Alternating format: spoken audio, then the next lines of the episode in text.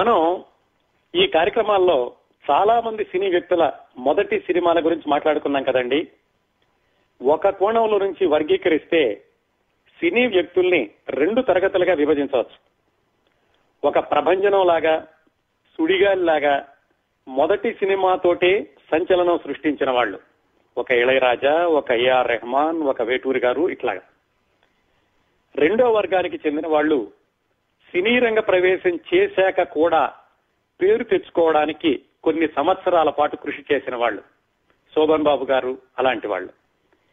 ఈ రోజు మనం మాట్లాడుకోబోయే వర్తమాన సినీ ప్రముఖుడు మొదటి వర్గానికి చెందిన వ్యక్తి. ఆయన ఒక ప్రముఖ గీత రచయిత. తన మొదటి సినిమానే సంచలనం సృష్టించడమే కాకుండా తాను పాటలు రాసిన మొదటి సినిమాని తన ఇంటి పేరుగా చేసుకున్న కవి దిగ్గజం. సాధారణంగా సినిమాలో పాటలు రాసే వాళ్ళని సినీ గేయ రచయితలు సినీ గీత రచయితలు సినిమా పాటల రచయితలు అంటారు కదండి. అందులో కొద్ది మందిని మాత్రమే సినీ కవులు అని మరికొంచెం ఎక్కువ స్థాయిలో నిలబెట్టి గౌరవిస్తూ ఉంటారు. తెలుగు సినిమా రంగంలో సినీ కవి అనే స్థాయి ఇదిగో ఈ రోజు మనం మాట్లాడుకోబోయే సినీ గీత రచయిత తోటి ఆగిపోయింది అని ఆయన అభిమానులు విశ్లేషిస్తూ ఉంటారు. గత ముప్పై సంవత్సరాలుగా ఒక స్థాయికి తగ్గని పాటలు వ్రాసిన ఇంకా వ్రాస్తున్న సినీ కవి ఈయన. ఆయనే చాలాసార్లు చెప్పారండి నేను బలహీనమైన పాటలు ఎప్పుడైనా రాశానేమో కానీ చెడ్డ పాటలు ఎప్పుడూ రాయలేదు అని. భావాల్లో ఒక నిబద్ధత పద ప్రయోగంలో ప్రామాణిక స్థాయి ఆయన పాటలకి కొలమానాలు. హీరో ఇంట్రడక్షన్ అయినా హీరోయిన్ ఇంట్రడక్షన్ అయినా పిల్లల కోసం వ్రాసిన అల్లరి పాటలు వ్రాసిన ప్రతి పాటలో కూడా తన ముద్ర కనిపించేలాగా చేయడం ఆయన ప్రత్యేకత. సినిమా పాట అంటే ఏమిటండి? సంగీతం ప్లస్ సాహిత్యం. కొన్నిసార్లు ఈ సంగీతాన్ని పక్కన పెట్టేస్తే సాహిత్యం వెలవెలపోవచ్చు. పాట సాహిత్యం యొక్క స్థాయిని బట్టి. ఈ రోజు మనం మాట్లాడుకోబోయే సినీ ప్రముఖుడి గీత సాహిత్యం మాత్రం సంగీతం అనే ఊతకర్ర లేకపోయినప్పటికీ తన కాళ్ళ మీద తను నిలబడి చూస్తున్న ప్రేక్షకుల్ని వింటున్న శ్రోతల్నే కాక చదివిన పాఠకుల్ని కూడా అలరిస్తుంది. ఈ రోజు మొదటి సినిమా శీర్షికలో మనం మాట్లాడుకోబోయే వర్తమాన సినీ ప్రముఖుడు సిరివెన్నెల సీతారామ శాస్త్రి గారు. తెలుగు సినిమా పాటల కోటకి మకుటం ఉన్న కవిరాజు సిరివెన్నెల సీతారామ శాస్త్రి గారు. ఆయన పాటలు ఎలా ఉంటాయంటే సన్నజాజి పువ్వు లాంటి ఆయన పాట పరిమళాలతో మనసుని వెంటాడుతుంది ఋతుచక్రాన్ని ఎదిరించి నిలుస్తుంది. ప్రేయసి దరహాసం లాంటి ఆయన పాట ప్రేమకి అసలైన చిరునామా చూపిస్తుంది గుండె తడికి కొత్త అర్థం చెబుతుంది. వెన్నెల వాన లాంటి ఆయన పాట రేయంతా కబుర్లాడుతుంది తెల్లారిన ఎదలోతుల్లో ప్రతిధ్వనిస్తుంది. ప్రాగ్దిశ వీణయ లాంటి ఆయన పాట ప్రకృతికి కొత్త నిర్వచనాన్ని ఇస్తుంది కనిపించే ప్రతి దృశ్యాన్ని పదచిత్రంగా బంధిస్తుంది. ఆత్మీయుడి పలకరింపు లాంటి ఆయన పాట అణువణువున ఆశావాదాన్ని నింపుతుంది తూర్పు దిక్కున ధ్రువతారగా నిలుస్తుంది. నెత్తుటి మంట లాంటి ఆయన పాట కుహనా విలువల్ని నగ్నంగా నిలదీస్తుంది మనిషి తనం కాంతిధారగా వెలగాలంటుంది. మెరిసే కత్తి అంచు లాంటి ఆయన పాట నమ్మకాల్ని నిగ్గదీసి ప్రశ్నిస్తుంది కొత్త బంగారు లోకాలకు పునాది వేస్తుంది. జనాల భారతం లాంటి ఆయన పాట దేశమాత హృదయాన్ని ఎక్స్రే తీస్తుంది మనిషిగా మన ధర్మాన్ని ఎలుగెత్తి చాటుతుంది. సిరివెన్నెల సీతారామ శాస్త్రి గారి పాటల్లోని భావాల గురించి పద సౌందర్యం గురించి ఔన్నత్యం గురించి మనం రోజుల తరబడి మాట్లాడుకోవచ్చండి. అయితే మన కార్యక్రమం మొదటి సినిమా కాబట్టి మొదటి సినిమా వరకు సాగిన సిరివెన్నెల గారి జీవన ప్రస్థానం అది ఈనాటి కార్యక్రమంలో ప్రధాన అంశం. సిరివెన్నెల గారి జీవన ప్రస్థానాన్ని చిన్న ఉపోద్ఘాతంతో ప్రారంభిద్దామండి.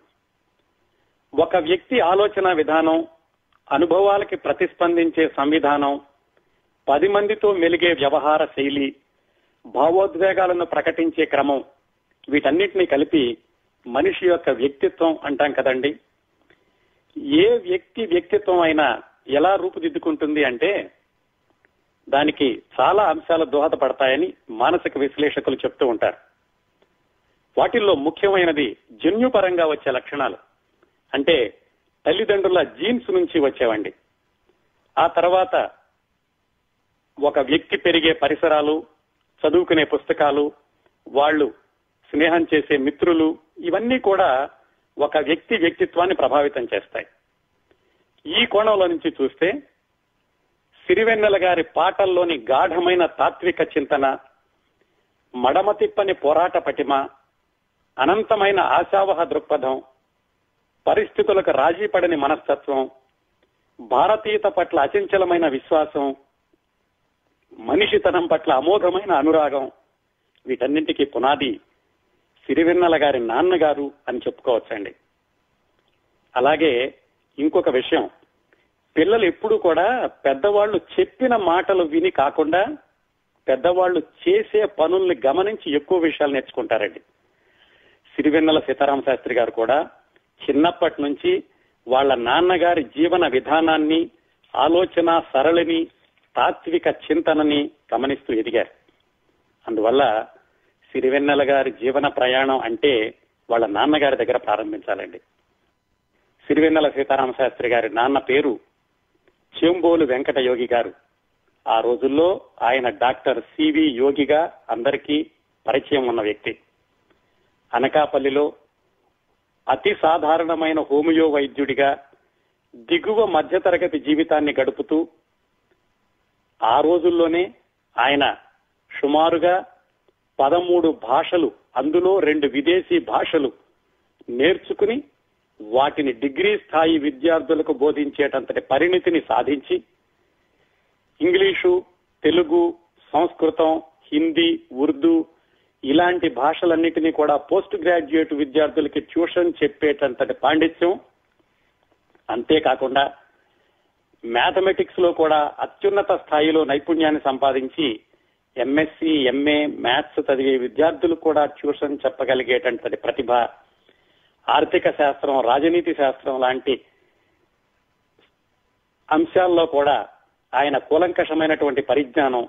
ఇవేమీ ఇవన్నీ కాకుండా వేదాలు ఉపనిషత్తులు స్మార్త క్రియలకు సంబంధించినటువంటి మంత్రాలు భగవద్గీతలోని పద్దెనిమిది అధ్యాయాలు ఖురాన్ బైబిల్ కూలంకషంగా అభ్యసించి ఇంత విశేషమైనటువంటి ప్రతిభ ఉన్నప్పటికీ ప్రపంచం దృష్టిలో సామాన్యుడిగా పరిగణించబడుతూ సన్నిహితుల దృష్టిలో అసామాన్యుడిగా గౌరవించబడుతూ జగమంత కుటుంబం లాంటి జీవితాన్ని బ్రతుకు అంటే నిత్య ఘర్షణ అనేలాగా గడిపారు సిరివెన్నెల సీతారాం శాస్త్రి గారి నాన్నగారు డాక్టర్ సివి యోగి గారు.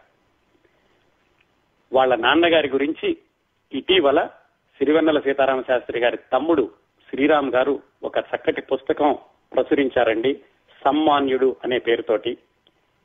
ఆ పుస్తకంలో సిరివెన్నెల సీతారామ శాస్త్రి గారి నాన్నగారి గురించి సిరివెన్నెల గారి బాల్యం గురించి ఎన్నో ఆసక్తికరమైనటువంటి అంశాలు ఉన్నాయి. ఆ పుస్తకంలోని విశేషాలతోటి సిరివెన్నెల సీతారామ శాస్త్రి గారి నాన్నగారి విశేషాలతో ఈనాటి కార్యక్రమాన్ని ప్రారంభిద్దాం. సివి యోగి గారి నాన్నగారు అంటే సిరివెన్నెల గారి తాతగారు రైల్వే డిపార్ట్మెంట్లో స్టేషన్ మాస్టర్గా పనిచేస్తూ ఉండేవాళ్ళండి. యోగి గారు పంతొమ్మిది వందల ముప్పై ఆరులో సెప్టెంబర్ ఇరవై ఐదవ తేదీన పుట్టారు. ఆయనకి ఎనిమిది సంవత్సరాల వరకు కూడా యోగి గారి బాల్యం చాలా సరదాగా ఎలాంటి ఇబ్బందులు లేకుండా గడిచింది. అంటే సిరివెన్నెల గారి నాన్నగారిది.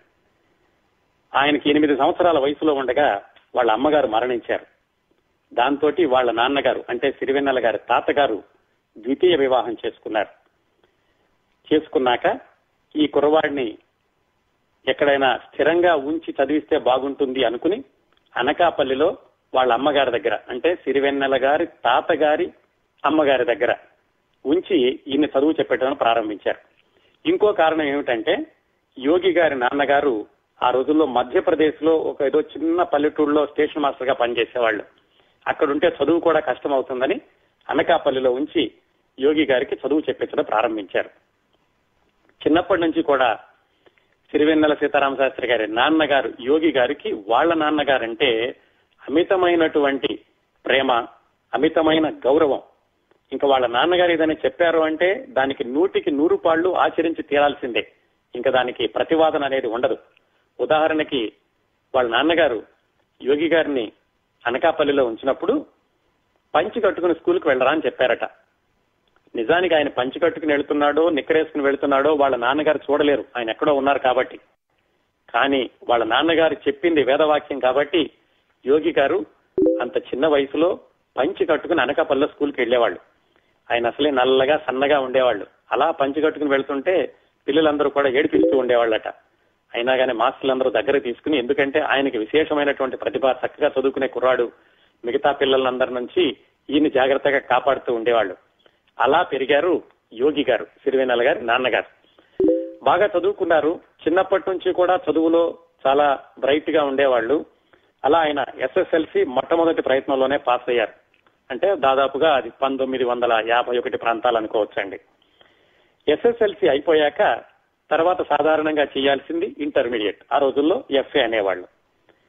అయితే వాళ్ళ నాన్నగారికి అంటే సిరివెన్నెల గారి తాతగారికి వాళ్ళ అబ్బాయిని పై చదువులు చదివించడం ఇష్టం లేదు. ఎందుకు?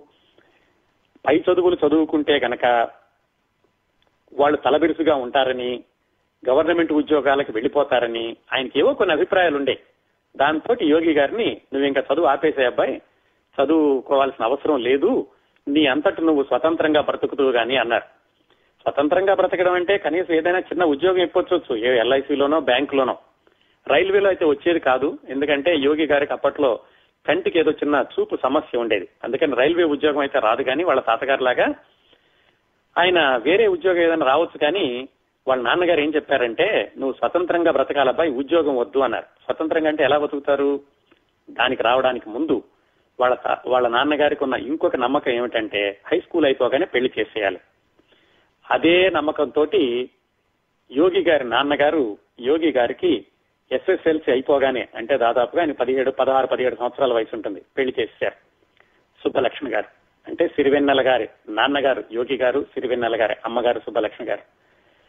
పెళ్ళి కూడా అయిపోయాక వాళ్ళ నాన్నగారు ఏం చెప్పారంటే ఇంకా నీ బ్రతుకు నువ్వు బ్రతకాలబ్బాయి మరి నువ్వు సొంతంగా బ్రతకాలంటే కనుక నీకు ఏదైనా అర్హత ఉండాలి కాబట్టి బెనారస్ వెళ్ళి అక్కడ హోమియోపతి వైద్యంలో డిప్లొమా లాంటిది ఉంటే అది పూర్తి చేసుకున్నారా అని బెనారస్ పంపించారు.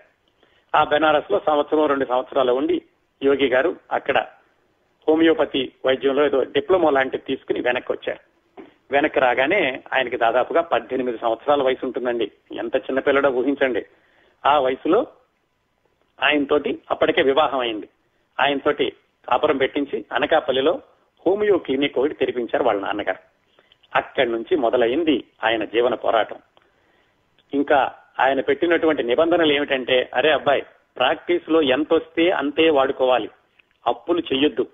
ఒక పూటకి తినేటంతటి సంపాదనే వస్తే ఒక పూట తిండితోటే గడుపుకోవాలి. ఇలా అన్ని ఆయన నిబంధనలు చెప్పి వాళ్ళ అబ్బాయి కాపురం పెట్టించి ఆయన ఉద్యోగానికి ఆయన వెళ్ళిపోయారు వాళ్ళ నాన్నగారు. అక్కడి నుంచి యోగి గారు పద్దెనిమిది సంవత్సరాల వయసు ఆయన భార్యకి సుబ్బలక్ష్మి గారికి పదహారు సంవత్సరాలు ఉండుంటుంది. అంత చిన్న వయసులో కొత్త కాపురం అవసరాలు సాధారణ సహజంగానే ఎక్కువ ఉంటే కొత్త కాపురం అనగానే ఆదాయం అంటే హోమియో వైద్యంలో ఆదాయం ఏమొస్తుంది? అంత దాంతో ఆయన స్వతంత్ర జీవితం ప్రారంభించారు. యోగి గారికి సుబ్బలక్ష్మి గారికి మొట్టమొదటగా ఒక మగబిడ్డ కలిగాడు. ఆయన పుట్టింది పంతొమ్మిది వందల యాభై ఐదు మే ఇరవయవ తేదీన ఆయనే ఈనాటి మన కథకి కథానాయకుడు సీతారామ శాస్త్రి గారు. తర్వాత రోజుల్లో సిరివెన్నెల సీతారామ శాస్త్రిగా ఇప్పటికీ సిరివెన్నెల గారిగా అందరి అభిమానుల హృదయాల్లో కొలువున్న సీతారామ శాస్త్రి గారు పంతొమ్మిది వందల యాభై ఐదు మే ఇరవైన చేంబోలు వెంకట చేంబోలు సీతారామ శాస్త్రి గారిగా జన్మించారు. అయితే చిన్నప్పటి నుంచి కూడా సీతారామ శాస్త్రి గారు చాలా ప్రతిభ ఉండేది విపరీతమైనటువంటి ఆలోచనలు ఉండేవి. అలాంటివన్నీ కూడా ఎలా వచ్చినాయి అంటే వాళ్ళ నాన్నగారి దగ్గర నుంచి వచ్చినాయి. వాళ్ళ నాన్నగారు కేవలం హోమియో వైద్యమే కాకుండా ఇందాక మనం పరిచయంలో చెప్పుకున్నట్టుగా విశేషమైనటువంటి ప్రతిభ ఉండేది. అంత ప్రతిభ ఉండి కూడా ఆయన జీవన పోరాటంలో నిత్య సంఘర్షణతో ఉండేవాడు. ఇవన్నీ కూడా చూస్తూ పెరిగినటువంటి సిరివెన్నెల సీతారామ శాస్త్రి గారికి చిన్నప్పుడు వాళ్ళ నాన్నగారి దగ్గర నుంచి ఎలాంటి సంఘటనల నుంచి ఎలాంటి పాఠాలు నేర్చుకున్నారు? సిరివెన్నెల సీతారామ శాస్త్రి గారు జన్మించేసరికి వాళ్ళ నాన్నగారి వయసు పంతొమ్మిది సంవత్సరాలు వాళ్ళ అమ్మగారి వయసు పదిహేడు సంవత్సరాలు. అంత చిన్న వయసులో వాళ్ళ నాన్నగారు హోమియో డాక్టర్గా ప్రాక్టీస్ చేస్తూ ఉంటే ఎలా ఉండేదంటేనట సన్నగా ఉండేవాళ్ళు ఓదో చిన్న వైద్యం చేయడానికి వచ్చిన వాళ్ళందరూ అక్కడికి ఏమయ్యా మీ నాన్నగారిని పిలువు వైద్యం కోసం వచ్చేవాళ్ళు అనేవాళ్ళట. నేనెన్నిటి డాక్టర్ని అంటే ఆ బాగానే ఉందిలే నువ్వు పెద్దాడు అయ్యాక డాక్టర్ అవుతావు అని ముందు మీ నాన్నగారిని పిలువు అనేవాళ్ళట.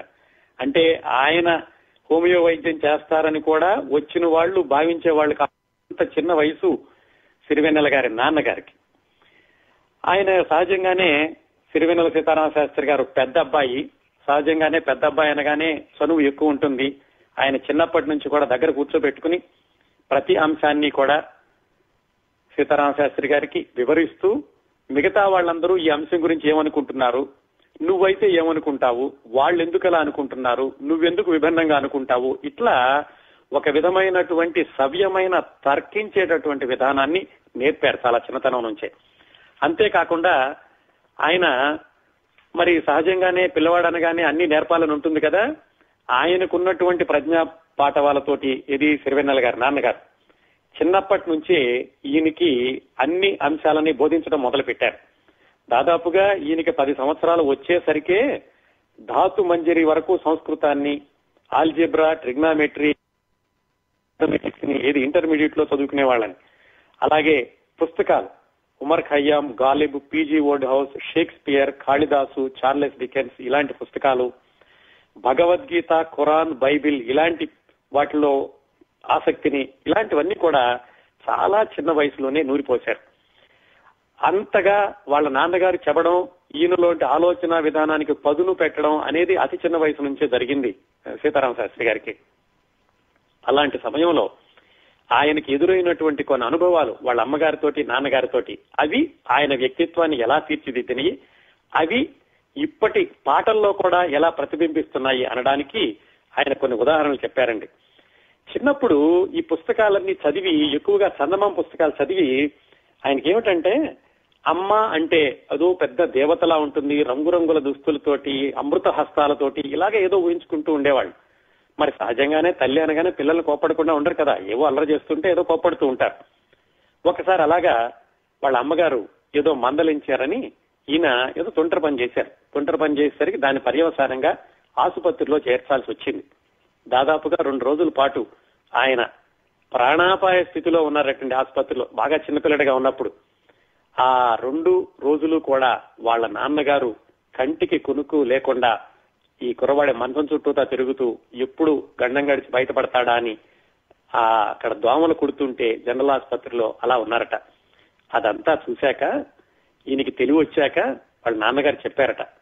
అరే అబ్బాయి అమ్మ అంటే కథల్లోనూ పుస్తకాల్లోనూ రాసున్నట్టుగా నీ ఊహల్లో ఊహించుకున్నట్టుగా ఉండదురా. మామూలు మనిషిలాగా ఉంటుంది. అమ్మతనం అనిపించేది కనిపించేది వినిపించేది కాదురా. అనిపించేది గత రెండు రోజులుగా నువ్వు హాస్పిటల్లో పడుకుంటే మీ అమ్మ ఒక్క చుక్కైనా మంచినీళ్ళు తాకుండా ఎలా విలవిల్లాడుతుందో ఇప్పుడు చూస్తే నువ్వు గ్రహించలేవు. ఇంటికి వెళ్ళాక కూడా చాలేరా వెధవ పని అంటుందే కానీ నేనేదో హత్తుకుని సినిమాల్లో లాగా డైలాగులు చెప్పేటటువంటి అమ్మ కాదురా. మామూలు అమ్మలు ఇలాగే ఉంటారు అని చెప్పారట. ఆయన దానికి ఏం చెప్పారంటే ఇది ఆయన రాసినటువంటి అమ్మంటే ఎవరంటే చూపించే వేలుంటే ఆ వేలికి తెలిసేనా అమ్మంటే అనే వాక్యానికి అక్షరాభ్యాసం ఆ రోజు అలాగా మా నాన్నగారు ప్రత్యక్షంగా చూపించినటువంటి అనుభవంతో తెలిసింది అని చెప్పుకున్నారు.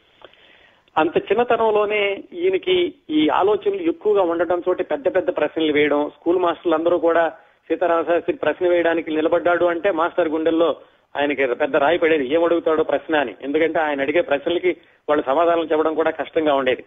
స్కూల్లో కంటే కూడా బయట లైబ్రరీలో ఎక్కువ సమయం గడపడం ఈ పుస్తకాలన్నీ చదవడం ఇలాంటివన్నీ ఉండేవి. ఆ చిన్న వయసులోనే ఆయన ఎలిమెంటరీ స్కూల్లో ఉండగానే ఈ ఉపన్యాస పోటీలు ఇలాంటివి ఏమైనా జరిగితే ఖచ్చితంగా ఈయనకే ప్రథమ బహుమతి ఉండేది. అందరికీ ఇంకా శాస్త్రి వస్తున్నాడా? ఇంకైతే మనకి ఎవరికి బహుమతులు లేవులే అన్నట్లుగా ఉండేవాళ్ళట. ఎక్కువగా చందమామ పుస్తకాలు చదువుతూ ఉండేవాళ్ళు ఆ రోజుల్లో. ఆ చందమామ పుస్తకాల వల్లే నాకు ప్రపంచంలోని నాగరికతలు ఇలాంటివన్నీ కూడా పరిచయం అయినవి అని చెప్తూ ఉంటారు సిరివెన్నెల గారు. అలాగే ఇంకొకసారి ఏమైందంటే ఈయనకి పది పదకొండు సంవత్సరాల వయసు ఉంది ఒక మాస్టారు ఒక ఆయన తోటి ఈయనకి చాలా పరిచయం. మాస్టర్లందరూ కూడా కొంతమంది భయపడినా కానీ కొంతమంది చాలా ప్రేమగా ఉండేవాళ్ళు. ఎందుకంటే బాగా తెలివి గలవాడు అని చెప్పి దగ్గరికి తీసుకుని ఈయన చాలా అభిమానంగా చూస్తూ ఉండేవాళ్ళు. వీళ్ళ మాస్టర్కి ఒక ఆయనకి బాగా సినిమాలు చూసే అలవాటు. ఆయన ఒకరోజు సినిమాకి వెళుతూ ఈ కురవాడిని కూడా వెంట పెట్టుకుని వెళ్ళారు. పది సంవత్సరాలు పదకొండు సంవత్సరాలు ఉంటుంది సీతారామ శాస్త్రి గారికి ఆ సమయంలోనూ. ఫస్ట్ షోకి వెళ్ళారు. సినిమా చూసి వచ్చారు ఈయన. ఇంట్లో నాన్నగారికి చెప్పలేదు. కానీ దొంగతనంగా ఏదో దొడ్డి వాకిట్లో నుంచి వెళదాం ఇలాంటి పరిస్థితులు ఏమి కాకుండా సహజంగా నేను మామూలుగా వెళ్ళిపోయాను. వెళ్ళగానే వాళ్ళ నాన్నగారి కోపం వచ్చింది. ఏమిటి రాత్రి వరకు ఎక్కడికి వెళ్ళావరా అంటే సినిమాకి వెళ్ళాను అన్నారు. ఆయనకి ఎవరితో వెళ్ళావు అని అడిగారు. మా మాస్టర్తో వెళ్ళాను అన్నారు. ఆయనకి నమ్మబుద్ధి కాలేదు. మాస్టారు ఇంత చిన్న పిల్లని తీసుకుని సినిమాకి తీసుకెళ్తారా సినిమాకి వెళ్ళొద్దని చెప్తారు కానీ అని ఏదో ఒక రెండు దెబ్బలు కూడా వేసినట్టున్నారు. ఇంకా రాత్రికి రాత్రే కోపంలో వెళ్ళిపోయి వాళ్ళ నాన్నగారు ఆ మాస్టర్ ఇంటికి వెళతారేమోనని ఈయన భయపడ్డారు కాకపోతే ఆ రాత్రి అయితే వెళ్ళలేదు కానీ ఆ మర్నాడు ఆదివారం ఆదివారం అయినా సరే వాళ్ళ నాన్నగారు యోగి గారు ఆ మాస్టర్ ఇంటికి వెళ్ళి అడిగి ఏమండి నిజంగా నిజమేనా? మీరు మా వాడిని రాత్రి సినిమాకి తీసుకెళ్ళారా? అని అడిగి ఆయన నిజమేనండి నేనే తీసుకెళ్ళానని చెప్పాక వెనక్కి వచ్చి మళ్ళీ వాళ్ళ అబ్బాయి దగ్గర సారీ అనలేదు కానీ నేను నువ్వు పొరపాటు చేయలేదు కానీ ఇలాగే నిజం చెప్పడం నేర్చుకో ఎప్పుడైనా కానీ అబద్ధం చెప్పొద్దు. ఒక అబద్ధం చెప్తే పది అబద్ధాలు చెప్పాల్సి వస్తుంది అని అది కూడా ఆయన ప్రత్యక్షంగా ఆయన ప్రాక్టికల్గా సీతారామ శాస్త్రి గారికి చూపించారు. ఇంకొక అనుభవం ఈయనకి చిన్నతనంలో డైరీ రాసేటటువంటి అలవాటు ఉందట. డైరీ రాసుకుంటే ఒకసారి వాళ్ళ నాన్నగారు డైరీ తెరిచి చదవటం మొదలు పెట్టారు ఈయన కోపం వచ్చింది. ఏంటండి నాన్నగారు నా డైరీ చదువుతారు అన్నారు. అంటే ఆయన ఒక్కసారి బెగ్గరగా నవ్వి ఆ బెగ్గరగా నవ్వు నుంచి మళ్ళా మందహాసంగా మార్చి ఈయన ఓ మాట కూడా అన్నాడు ఎదట వాళ్ళ డైరీ చదవడం కుసంస్కారం కదండి అని కూడా వాళ్ళ నాన్నగారిని అన్నట్టు. ఆయన దాంతో ఆయన చిన్నగా నవ్వి అరే అబ్బాయి ఇతరులు ఎవరూ చదవకూడదు తెలుసుకోకూడదు అనేటటువంటి రహస్యమైన రాతలు చేతలు ఎందుకు ఉండాలి జీవితంలో? ఒకవేళ అలాంటి దౌర్భాగ్య క్షణాలే ఉన్నాయనుకో మర్చిపోవాలి కానీ ఇలా డైరీలాగా రాసుకోవడం ఎందుకు? అంటే ఆ తప్పుల్ని ఎవరూ చూడకూడదు అని కోరుకోవడం ఎంతవరకు మంచిదిరా అబ్బాయి? మన పుస్తకాలు మన బ్రతుకులు తెరిచిన పుస్తకాల్లా ఉండాలి కానీ చీకటి కోపాలుగా రహస్య పాపాలుగా చెప్పకూడని చెప్పుకోలేని మాయదారి మరకలుగా ఎందుకు ఉండాలి? అంటే అలాగని బట్టలు ఎత్తుకొని తిరగడం కాదు. అందరికీ తెలుసు శరీర అవయవాలు ఎలా ఉంటాయో. కానీ మనం ఒక సభ్య సభ్యత కోసం అని చెప్పి ఎలాగ బట్టలు వేసుకుంటామో మన ప్రవర్తన కూడా సభ్యత ఉండాలి కానీ ఇలాగా దాన్నే ప్రైవసీ అంటాం కానీ ఎవరూ చూడకూడనివి మాత్రమే నా డైరీలో రాసుకుంటాను అనేటటువంటి రహస్య జీవితం ఉండకూడదురా అని నేర్పారట. ఇంకోసారి ఏమైందంటే చిన్నప్పుడు ఈయన స్కూల్ కంటే కూడా లైబ్రరీలో ఎక్కువ ఉండేవాళ్ళు అనుకున్నాం కదా. అంతేకాకుండా ఈయన కొంత అల్లరి పనులు కూడా చేస్తూ ఉండేవాళ్ళు. ఎక్కువగా బయటకు వెళ్ళడం మిత్రులతో తిరగడం ఇలాంటివన్నీను. వాళ్ళకి నాన్నగారికి కిరాణా కొట్లో ఖాతా ఉండేది. ఆ ఖాతాలో సాధారణంగా ఆ రోజుల్లో మరి ఇప్పుడు కూడా జరుగుతూ ఉండే ఉంటుంది అనుకోండి ఖాతాలోకి వెళ్ళి చెప్తే కనుక ఏదైతే రాసిస్తారో పొద్దు రాసుకుంటారో నెలాఖరు అయ్యాక ఒకేసారి ఆ ఖాతాలో డబ్బులు జమ చేస్తారు. చిన్నపిల్లడిగా ఉన్నప్పుడు ఈయన ఎనిమిది తొమ్మిది సంవత్సరాల వయసు ఉండగానే వాళ్ళ నాన్నగారి ఖాతాలో కిరాణా కొట్టుకెళ్ళి ఇష్టం వచ్చినట్టుగా పెన్సిళ్ళు చాక్లెట్స్ నోట్ బుక్లు ఎడాపెడా కొనేశారు. దాంతో ఆయనకు ఉన్న బడ్జెట్ కంటే కూడా ఆ నెల ఇరవై రూపాయలు ఎక్కువైంది. ఇరవై రూపాయలు అంటే చాలా ఎక్కువ ఆ రోజుల్లో. మొత్తానికి వాళ్ళ నాన్నగారికి తెలిసింది. వీడే వెళ్ళి ఇవన్నీ కొన్నాడు అకౌంట్ లోను నాకు కూడా చెప్పకుండానని. వాళ్ళ అమ్మగారు చెప్పారు అరే అబ్బాయి నాన్నగారికి తెలిసిపోయింది నువ్వు చేసిన ఈ పద్ధతి నువ్వు నాన్నగారికి చెప్పకుండా ఖాతాలు అన్ని కొనేసేసావు అని చెప్పేసరికి ఈయన భయపడ్డారు. ఏమంటారు నాన్నగారు అని ఒకరోజు ఇంటికి వచ్చేటప్పుడు రాత్రి వాళ్ళ నాన్నగారు రావడానికి కొంచెం ముందుగానే వచ్చేసేసి పడుకున్నారు. వాళ్ళ నాన్నగారు ఏంటంటే పడుకున్నప్పుడు ఎవరిని లేపి దండించేటటువంటి వ్యక్తిత్వం కాదు. సరే పొద్దున్నే చూద్దాంలే అనుకున్నారు. పొద్దున్నే లేచి వాళ్ళ నాన్నగారు లేవడానికంటే ముందే ఈయన ఎక్కడో సైకిల్ వేసుకుని లైబ్రరీకి వెళ్ళిపోయారు. వాళ్ళ నాన్నగారు లేచేసరికి ఇంట్లో లేడు. ఆయన ఏమో అడుగుదాం అనుకుంటున్నారు. సరే లేడు ఎక్కడ ఉంటాడు ఇంట్లో లేకపోతే లైబ్రరీలో ఉంటాడని తెలుసు. లైబ్రరీకి వెళ్ళా. లైబ్రరీకి వెళ్ళేసరికి ఈయన అక్కడ కూర్చుని దీర్ఘంగా పుస్తకాలు తీసుకుని ఎక్కడో గడపలో కూర్చుని చదువుకుంటున్నాడు. వాళ్ళ నాన్నగారు వెళ్ళి వెంటనే చడమడ వాయించలేదు ఏం అనలేదు. వెళ్ళి పక్కన ఉంచున్నారు. ఈయన పుస్తకం దీక్షగా చదువుకుంటున్నాడు పిల్లడు. సరే అలా చదవనిచ్చారు. అంతా అయిపోయాక అయిపోయిందిరా అబ్బాయి పుస్తకం అని అడిగారు. అయిపోయింది అన్నారు లైబ్రరీయన్ దగ్గరికి వెళ్ళి బాబు ఈ పుస్తకం ఇంటికి తీసుకెళ్ళి చదువుకోవాలంటే ఎంత అవుతుంది? అన్నారు. ఎంతో అద్దె ఎంతో అవుతుందని చెప్పాడు. సరే ఈ అద్దె నేను కడతాను. పుస్తకం ఇవ్వండి.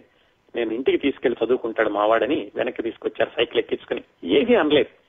ఈయనకి తెలిసింది నేను తప్పు చేశానన్న విషయం నాన్నగారికి తెలుసు కానీ ఆయన ఏం అంటలేదు. ఇంటికి తీసుకొచ్చారు. అప్పుడు కూడా ఏం అనలేదు. ఆయన అక్కడ ఉంచేసి ఆయన లోపలికి వెళ్ళి వాళ్ళ అమ్మగారి దగ్గర బాధపడ్డారట. నేను సరైన తండ్రిని కాదు నా పిల్లలు ప్రేమతో నా దగ్గరికి రావటం లేదు నాతో ఏమి చెప్పుకోవటం లేదు నన్ను చూసి భయపడుతున్నారు నన్ను తప్పిచూ తిరుగుతున్నారు. వాళ్ళ అమ్మగారిని రాజా అనేవాళ్ళట. రాజా నేను ఎందుకురా మంచి తండ్రిని కాలేకపోతున్నాను? నీకు తెలిస్తే చెప్పు అని వాళ్ళ నాన్నగారు ఆయనంతటా ఆయన బాధపడ్డారు కానీ నువ్వు తప్పు చేసావురా అబ్బాయి అని సీతారామ శాస్త్రి గారిని తిట్టలేదు చిన్నపిల్లడు అయినప్పుడు కానీ దాని గురించి రాస్తూ సీతారామ శాస్త్రి గారు రాసిన వాక్యాలు ఆయన భాషలోనే చదువుతానండి. ఆ కొన్ని క్షణాల్లో నాలో ఉన్న దొంగతనం అబద్ధం కుక్క బుద్ధి ఎన్ని వందల సార్లు చచ్చి ఏదో కంటికి కనిపించని మహాగ్ని వర్షంలో తడిసి నన్ను నేను నిగ్గదీసి నిందించుకుంటూ నన్ను నేను అగ్గితో కడుక్కుంటూ పునర్జన్మించాను. అలా ఉండేది వాళ్ళ నాన్నగారు పాఠాలు చెప్పడం అంటే.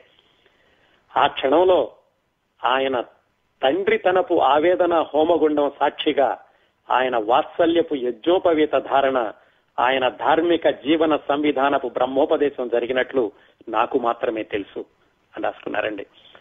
ఇంత ఉన్నతమైనటువంటి సంస్కారాన్ని వాళ్ళ గారు నాన్నగారి దగ్గర నుంచి ప్రత్యక్షంగా నేర్చుకున్నారు పది పదకొండు సంవత్సరాల వయసు వచ్చేసరికి సిరివెన్నెల సీతారామ శాస్త్రి గారు. ఇది ఈయన పెరిగినటువంటి విధానం. మరి వాళ్ళ నాన్నగారు ఆయన జీవితం ఎలా ఉంది అది ఎలా సాగింది అంటే సిరివెన్నెల సీతారామ శాస్త్రి గారు పంతొమ్మిది వందల యాభై ఐదో సంవత్సరంలో జన్మించారని తెలుసుకున్నాం కదా. అక్కడి నుంచి వాళ్ళకి ఐదుగురు పిల్లలండి. సిరివెన్నెల సీతారామ శాస్త్రి గారు ఇద్దరు తమ్ముళ్ళు ఇద్దరు చెల్లెళ్ళు. అంటే వాళ్ళ నాన్నగారికి దాదాపుగా ఇరవై ఆరు ఇరవై ఏడేళ్ళ వయసు వచ్చేసరికి ఐదుగురు పిల్లలు వాళ్ళిద్దరూ ఇంటి కాక ఇంకా బంధువులు ఉండేవాళ్ళు ఇంతమంది. ఆయన చేసేదేమో చిన్న హోమియో వైద్యం హోమియో వైద్యం తోటి ఎంత డబ్బులు వస్తుంది అంతగా ఇంతమందిని పోషించాలి. పైగా పెరిగేటటువంటి పిల్లలు అవసరాలు ఎక్కువగా ఉంటాయి. దాంతో వాళ్ళ నాన్నగారు ఏం చేశారంటే సబ్జెక్టులు నేర్చుకోవడం మొదలు పెట్టారు కేవలం పుస్తకాలు చదివి ఆయన చదివింది స్కూల్కి వెళ్ళి చదివింది ఇంటర్మీడియట్ మాత్రమే. పుస్తకాలు చదువుకుని సబ్జెక్టులు నేర్చుకుని ట్యూషన్స్ చెప్పడం ప్రారంభించారు సిరివెన్నెల గారి నాన్నగారు. ఇంత పెద్ద కుటుంబాన్ని పోషించడానికని. ఎలా నేర్చుకునేవాళ్ళు మరి అదంతాను? ఆయనకి విశేషమైనటువంటి ప్రతిభ ఉండేది. కేవలం ఆయన కాలేజీకి వెళ్ళలేదు చదువుకోలేదన్న మాటే కానీ ఏదైనా సబ్జెక్టు చదివితే వెంటనే ఆయన బుర్రలోకి ఎక్కిపోయేది అలా గుర్తుండిపోయేది వేరే వాళ్ళకి చెప్పేటటువంటి విశేషమైన ప్రతిభ కూడా ఉండేది. అందువల్ల లెక్కలు కానీ ఎకనామిక్స్ కానీ ఇలాంటివి తీసుకుని రోజుల తరబడి రెండు రోజులు మూడు రోజులు మొత్తం పుస్తకం అంతా వెనక నుంచి ముందుకి ముందు నుంచి వెనక్కి చదివేసేసి పూర్తిగా దాన్ని మనసులోకి ఎక్కించుకుని అది ట్యూషన్ పిల్లలకు చెప్పేవాళ్ళు. అలా ట్యూషన్ చెప్పడం మొదలు పెట్టారు కాకపోతే మరి ఈయనకి డిగ్రీ లేదు. డిగ్రీ లేకపోతే ఎవరు వస్తారు ట్యూషన్కి ఈయన దగ్గరికి ఏదో వచ్చిన వాళ్ళందరూ కూడా లెక్కలకు ఒకళ్ళు కెమిస్ట్రీ చెప్పించుకోవడానికి ఒకళ్ళు ఫిజిక్స్ ఒకళ్ళు హిందీకి ఒకళ్ళు తెలుగుకి ఒకళ్ళు ఇలా వచ్చేవాళ్ళే కానీ ఒక్కో సబ్జెక్ట్కి పదిహేను మంది ఇరవై మంది రారు. అందువల్ల ఆదాయం రావాలంటే ఇంతమందికి ఒకళ్ళ తర్వాత ఒకళ్ళకి చెప్పాలి. ఎంత కష్టపడే వాళ్ళంటే సిరివెన్నెల గారి నాన్నగారు ఆ రోజుల్లో ఈ పిల్లలందరినీ పెంచడానికి ఇంకా సిరివెన్నెల గారు పెరుగుతుండేటటువంటి క్రమంలో అంటే ఆయనకి పది సంవత్సరాలు పదకొండు సంవత్సరాల వయసు ఉండేటటువంటి క్రమంలో వాళ్ళ నాన్నగారు పొద్దున్నే హోమియో పొద్దున్నే ట్యూషన్లు చెప్పడం తర్వాత హోమియో స్టోర్కి వెళ్ళడం మళ్ళా మధ్యాహ్నం వచ్చి మళ్ళీ హోమియో వైద్యం చేయడం సాయంకాలం మళ్ళీ ట్యూషన్లు చెప్పడం రాత్రి ఇంకా ఎక్కువ ట్యూషన్లు చెప్పడం వీళ్ళందరినీ పోషించడానికి ఇలా ఆయన ఒక యంత్రం లాగా శ్రమ పడుతూ ఉండేవాళ్ళు. ఆయనకు ఒక ఇరవై ఐదు సంవత్సరాలు వచ్చేసరికి అంటే వాళ్ళ నాన్నగారికి అంటే సిరివెన్నెల గారికి దాదాపుగా ఏడెనిమిది సంవత్సరాల వయసు ఉంటుంది. అప్పుడు ఏమనుకున్నారంటే ఆయన ఏదైనా ఒక డిగ్రీ లాంటిది ఉంటే గనక ఉద్యోగం వస్తే బాగుంటుంది ఈ హోమియో వైద్యం తోటి ట్యూషన్స్ తోటి ఎంతకాలం సాగుతుంది అనుకుని ఆయన అలీగఢ్ ముస్లిం యూనివర్సిటీలో సాహిత్య రత్న అది చదివితే హిందీలో బిఏ చదివినట్టు లెక్క గ్రాడ్యుయేషన్తో లెక్క అది చదివారు. అది చదివి వెనక్కి వచ్చాక అతి కష్టం మీద అనకాపల్లి కాలేజీలో ఆయనకి హిందీ ట్యూటర్గా ఉద్యోగం దొరికింది. దాంతో కొంచెం స్థిరమైన ఆదాయం. ఎందుకంటే హోమియో అంటే ఎప్పుడు పేషెంట్లు వస్తారో ఎప్పుడు రారో ఎప్పుడు ఎంత ఆదాయం ఉంటుందో తెలియదు. ట్యూటర్గా జాయిన్ అయ్యాక కొంచెం స్థిరమైన ఆదాయం ఉంటుంది అనుకోగానే మరొక రెండు సంవత్సరాల్లో ఆ ఉద్యోగం కూడా పోయింది. ఎందుకంటే కాలేజీలో ఏవో రాజకీయాలు అంతేకాకుండా అప్పట్లో వచ్చినటువంటి రూల్స్ వీటితోటి ఆ ఉద్యోగం పోయింది. మళ్ళీ ఆయన హోమియో వైద్యం మళ్ళీ ట్యూషన్స్ ఈ కష్టాల్లో పడ్డారు. ఇటువైపు పిల్లలు ఒకరి తర్వాత ఒకరు పెరుగుతూ వస్తున్నారు. ఆ సమయంలో పంతొమ్మిది వందల అరవై తొమ్మిది డెబ్బై ప్రాంతాల్లో అంటే సిరివెన్నెల గారికి పద్నాలుగు పదిహేను సంవత్సరాల వయసు ఉంటుంది. ఆ సమయంలో ఆయన ప్రయత్నించి కాకినాడలో ఐడియల్ కాలేజీ అనే కాలేజీలో ఉద్యోగం తెచ్చుకున్నారు లెక్చరర్గా ఆ విధంగా అక్కడి నుంచి వాళ్ళు కాకినాడకి కుటుంబాన్ని మార్చారు. ఈ అనకాపల్లిలో ఉండగానే సిరివెన్నెల సీతారామ శాస్త్రి గారికి పదకొండు సంవత్సరాల వయసులో ఆయనకి ఆర్ఎస్ఎస్ తోటి పరిచయం ఏర్పడింది. ఆర్ఎస్ఎస్లో అంత చిన్న వయసు నుంచే ఆయన కార్యకర్తగా వెళ్ళడం మొదలు పెట్టారు ఆ ఆర్ఎస్ఎస్లో ఉండగా అనకాపల్లిలో ఆయనకి జరిగిన ఇంకొక అద్భుతమైనటువంటి పరిచయం ఏమిటంటే సత్యారావు గారిని ఆర్ఎస్ఎస్లోనే ఒక సీనియర్ కార్యకర్త. సీనియర్ అంటే ఈయనకంటే పెద్ద ఏం కాదు. ఈయనకి పదకొండు సంవత్సరాల వయసు ఉంటే ఆ సత్యారావు గారికి పదిహేడు పద్దెనిమిది సంవత్సరాల వయసు ఉంటుంది. ఆయనతోటి పరిచయం ఏర్పడింది. వాళ్ళ నాన్నగారు చెప్పారు వీడిలా విపరీతంగా చదువుతుంటున్నాడు పుస్తకాలు విపరీతమైన ప్రశ్నలు వేస్తున్నాడు వీడిని కొంచెం పద్ధతిలో పెట్టండి మీరు అని ఆ సత్యారావు గారికి అప్పచెప్పారు. ఆ సత్యారావు గారు అప్పటి నుంచి సీతారామ శాస్త్రి గారిని తమ్ముడిలాగా చాలా జాగ్రత్తగా చూసుకుంటూ ఉండేవాళ్ళు. ఎంత జాగ్రత్తగా అంటే స్కూల్లో మాస్టర్లు అందరూ వీడు తలతెక్క విధవా ఎక్కువ ప్రశ్నలు వేస్తాడు తెలివితేటలు ఉన్నాయి అతి ఉన్నాయి అంటుంటే ఆయన జాగ్రత్తగా దగ్గరకు తీసి సీతారామ శాస్త్రి గారిని ఆయన చెప్పిందంతా విని ఆయన అడిగేటటువంటి ప్రశ్నలకి సమాధానం చెప్పి ఎలా ఉంటేదంటేనట ఆ రోజుల్లో సాయంకాలం ఆరు నుంచి తొమ్మిది వరకు ఈ కుర్రవాడు కూర్చోవడం ఆ సత్యారావు గారు ఇతను చెప్పిందంతా వినడం ఈయన అడిగిన ప్రశ్నలకి ఆయన సమాధానాలు చెప్పడం అంత జాగ్రత్తగా చూసుకుంటూ ఉండేవాళ్ళు. ఆ సత్యారావు గారే తర్వాత జీవితంలో సిరివెన్నెల గారి సిరివెన్నెల గారి సినీ ప్రవేశంలో ఒక ముఖ్యమైన మలుపుకి కారణం అవుతారని ఆ రోజు తెలియదు చిన్నపిల్లడు యోగి గారు చెప్పారు సరే వీడిని పద్ధతిలో పెడదామని సత్యారావు గారు చూడడం మొదలు పెట్టారు అలా ప్రారంభమైందండి. ఒక విధమైనటువంటి క్రమశిక్షణ ఆర్ఎస్ఎస్లో చేరడంతో ఇటువైపు వాళ్ళ నాన్నగారు పడేటటువంటి కష్టాలు వాళ్ళ నాన్నగారు పడేటటువంటి శ్రమ ఇంతమందిని పోషిస్తున్నటువంటి ఆయన కుటుంబ వ్యవస్థ పట్ల ఆయనకున్నటువంటి నమ్మకం అలాగే ఆయన విలక్షణమైనటువంటి ఆలోచన విధానం ఏ విషయాన్నైనా కానీ తర్కించి కానీ దాన్ని నమ్మకూడదు అనేటటువంటి ఈ అలవాటు ఇలాంటివన్నీ కూడా వాళ్ళ నాన్నగారి దగ్గర నుంచి చూసుకుంటూ పెరిగారు.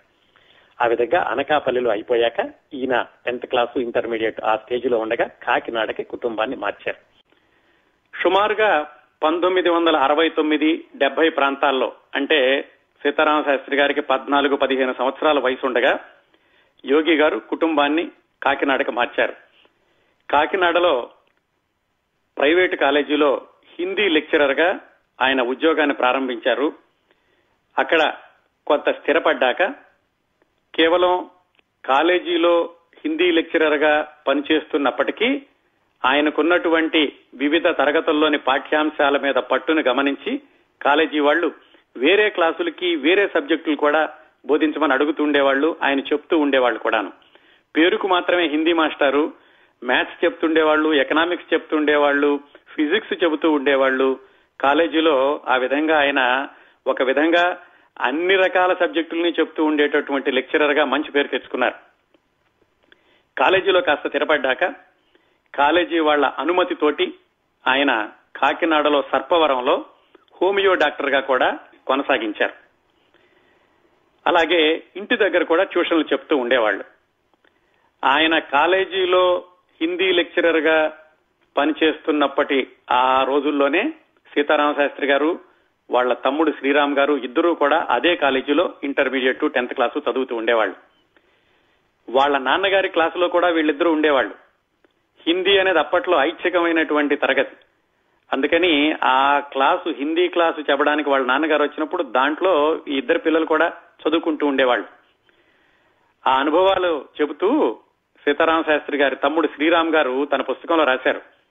వాళ్ళ నాన్నగారు ఎంత ప్రతిభా సంపత్తి ఉన్నవాళ్ళంటే హిందీ పాఠం చెప్పడానికి వచ్చి క్లాసుకి అరే అబ్బాయి ముందు తెలుగులో మీకు ఈ పాఠం చెప్పి తర్వాత హిందీలో ఒక్కొక్క వాక్యం అర్థం చెప్తాను అని ఆ హిందీ పుస్తకాన్ని చదువుతూ తెలుగులో చెప్పేసేవాళ్ళట. అంటే హిందీలో చదవకుండా హిందీ పుస్తకాన్ని తెలుగులో చదివేవాళ్ళు. అంటే రియల్ టైం ట్రాన్స్లేషన్ అంటారు చూడండి అలాగా. అది కేవలం హిందీ పుస్తకాన్ని అనర్గళంగా తెలుగులో చదవడమే కాకుండా తెలుగు పుస్తకాన్ని ఇంగ్లీష్లో ఇంగ్లీష్ పుస్తకాన్ని హిందీలో అలా రియల్ టైంలో చదువుతూ ఉండేవాళ్ళట. అంటే ఆయా భాషల్లో ఆయనకి అంత పాండిత్యం ఉండేది.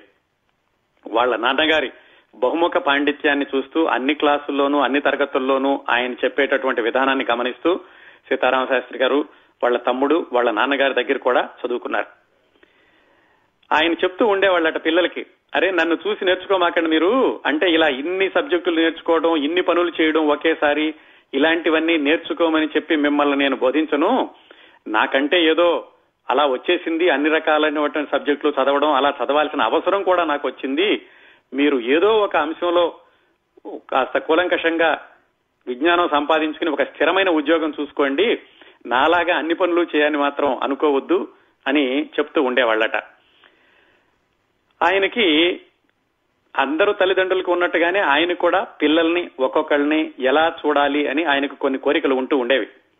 వాళ్ళ పెద్ద అబ్బాయిని సీతారామ శాస్త్రి గారిని ఒక మెడికల్ డాక్టర్గా చూడాలని రెండో అబ్బాయి శ్రీరామ్ గారిని ఇంగ్లీష్ లెక్చరర్ గానో ప్రొఫెసర్ గానో చూడాలని అలాగే వాళ్ళ అమ్మాయి కామేశ్వరి గారిని మ్యాథమెటిక్స్లో చాలా నిష్ణాతురాలని చేయాలని ఇలాంటి కోరికలు ఆయనకు ఉంటూ ఉండేవి. అంతేకాకుండా ఆయన అలా యాంత్రికంగా సాగేటటువంటి జీవితంలో కనీసం ఎప్పటికైనా ఒక సెకండ్ హ్యాండ్ కారైనా కొనుక్కోవాలని సాయంకాలం పూట అలా పడకొచ్చులో పడుకుని ఇంట్లో హిందూ పేపర్ చదువుకునేటటువంటి కొంచెం విశ్రాంతి సమయం కావాలని ఇలా చిన్న చిన్న కోరికలు ఉంటూ ఉండేవి. ఎందుకంటే అప్పుడు ఆయన ఇంట్లో ఏడుగురు కుటుంబ సభ్యులు ఐదుగురు పిల్లలు వాళ్ళిద్దరూ. అంతేకాకుండా సీతారామ శాస్త్రి గారి పెద మేనమామ గారు ముప్పై ఐదు ముప్పై ఆరు సంవత్సరాల వయసులో చనిపోతే ఆయనకి ఐదారుగురు పిల్లలుంటే వాళ్ళ కుటుంబాన్ని కూడా ఒక ఒడ్డుకు చేర్చేటటువంటి బాధ్యతని యోగి గారే తీసుకుని వాళ్ళను కూడా తమ కుటుంబంతో పాటుగా కాకినాడ తీసుకొచ్చారు. అంటే దాదాపుగా పన్నెండు పదమూడు మందిని పోషించాల్సినటువంటి పరిస్థితి యోగి గారిది అప్పట్లో. అంటే ఆ పెద్ద మేనమామ గారి భార్య పిల్లలకి కొంత ఏదో స్థిరమైన ఆదాయం ఉండేది కానీ మొత్తం మీద బాధ్యత మాత్రం యోగి గారి మీదే ఉండేది. ఇంత మందిని పోషించాల్సినటువంటి బాధ్యత చూసుకోవాల్సినటువంటి అవసరం ఉండటంతో ఆయన ఎంత కష్టపడుతూ ఉండేవాళ్ళంటే పొద్దున్నే లేచి ఆరు గంటల నుంచి తొమ్మిది గంటల వరకు ట్యూషన్స్ చెప్పడం ఇంట్లో అన్ని క్లాసుల వాళ్ళకి అన్ని సబ్జెక్టుల్లోనూ తొమ్మిది గంటల నుంచి ఐదు గంటల వరకు కాలేజీలో మళ్ళా ఇలాగే అన్ని సబ్జెక్టులు చెప్పడం సాయంకాలం ఐదు గంటల నుంచి ఎనిమిది గంటల వరకు హోమియో ప్రాక్టీస్ చేయడం మళ్ళా రాత్రి ఎనిమిది గంటల నుంచి రాత్రి పన్నెండింటి వరకునో అర్ధరాత్రి దాటాక కూడా వివిధ రకాల సబ్జెక్టులు వాళ్ళకి ట్యూషన్స్ చెప్పడం సిఏ ఎంట్రన్స్ రాసేవాళ్ళు అలాంటి వాళ్ళు కూడా ట్యూషన్స్కు వస్తూ ఉండేవాళ్ళు యోగి గారి దగ్గర. ఆ విధంగా ఆయన దాదాపుగా ఇరవై నాలుగు గంటలు సూర్యుడు లేచిన దగ్గర నుంచి అర్ధరాత్రి మళ్ళీ చంద్రోదయం అయ్యే వరకు కూడా ఇలా కష్టపడుతూ ఉండేవాళ్ళు యోగి గారు. ఇవన్నీ కూడా ఈ పిల్లలు గమనిస్తూ ఉండేవాళ్ళు. నాన్నగారు కష్టపడడం ఇంతమందిని పోషించడానికి అంత కష్టంలో కూడా ఆయన ఎక్కడా రాజీ పడకపోవడం ఎవరికి తలవంచకపోవడం ఆయన నమ్ముకున్నటువంటి నిజాయితీని వదులుకోకపోవడం ఇలాంటి లక్షణాలన్నీ కూడా పిల్లలు గమనిస్తూ వచ్చారు. ఆయనకున్నటువంటి కోరిక ముందు పెద్ద కుమారుణ్ణి మెడికల్ డాక్టర్గా చూడాలని. ఆ విధంగా సీతారామ శాస్త్రి గారు టెన్త్ క్లాస్ అయిపోయి ఇంటర్మీడియట్లో మంచి మార్కులు తెచ్చుకున్నాక మెడికల్ ఎంట్రన్స్కి వెళ్ళారు అప్పట్లో ఇప్పుడు ఎంసెట్ ఉన్నట్టుగా ఇంత పోటీ కొంత పోటీ ఉండేది కానీ ఇన్ని మెడికల్ కాలేజీలు ఇంత హడావిడి ఉండేది కాదు. ఆయన ఎంట్రన్స్ ఎగ్జామ్ రాయడానికి రెండు వందల రూపాయలు ఫీజు కట్టాల్సి వచ్చింది. ఆ రెండు వందల రూపాయలు ఫీజు కట్టడం కూడా వాళ్ళ నాన్నగారికి చాలా ఆర్థిక భారం అప్పటి పరిస్థితుల్లో. చుట్టుపక్కల వాళ్ళందరూ ఎందుకండి మీ అబ్బాయికి అంత మెడికల్ మెడికల్ మెడిసిన్ చెప్పాల్సినంత అవసరం ఉందా? ఏదో డిగ్రీ కోర్సులో చేర్పించవచ్చు కదా ఉట్టికెగరలేనమ్మా స్వర్గానికి ఎగురుతానట్టుగా మీరు ఇవేలాంటి పనులను ఎందుకు చేస్తున్నారు అని కొంచెం హేళనగా కూడా మాట్లాడారట. ఆయనకి పట్టుదల బాగా ఎక్కువ. ఏమైనా సరే కురవాణ్ణి మెడికల్ డిగ్రీలో చేర్పించాలి అని వాళ్ళ అబ్బాయికి చెప్పి సీతారామ శాస్త్రి గారితోటి ఎలాగో కష్టపడి ఆ రెండు వందల ఫీజు కట్టి ఎంట్రన్స్ ఎగ్జామ్ రాయించారు. సహజంగానే మరి అన్ని క్లాసుల్లోనూ మార్కులు బాగా వస్తున్నాయి కాబట్టి సీతారామ శాస్త్రి గారికి ఆ మెడికల్ ఎంట్రన్స్ ఎగ్జామినేషన్లో రాష్ట్రం మొత్తంలో ఇరవయో ర్యాంక్ వచ్చింది. కాకినాడలో మొట్టమొదటి ర్యాంక్ వచ్చింది. అప్పట్లో ఇన్ని మెడికల్ కాలేజీ లేవు మూడో నాలుగో ఉండేవి. మొత్తం నాలుగు వేల మందో ఐదు వేల మందో పరీక్షలు రాస్తే ఓపెన్ కేటగిరీలో కేవలం ముప్పై మూడు సీట్లు మాత్రమే ఉండేవటండి. ఆ ముప్పై మూడు సీట్లలో ఈయనకి ఇరవయో ర్యాంక్ వచ్చింది.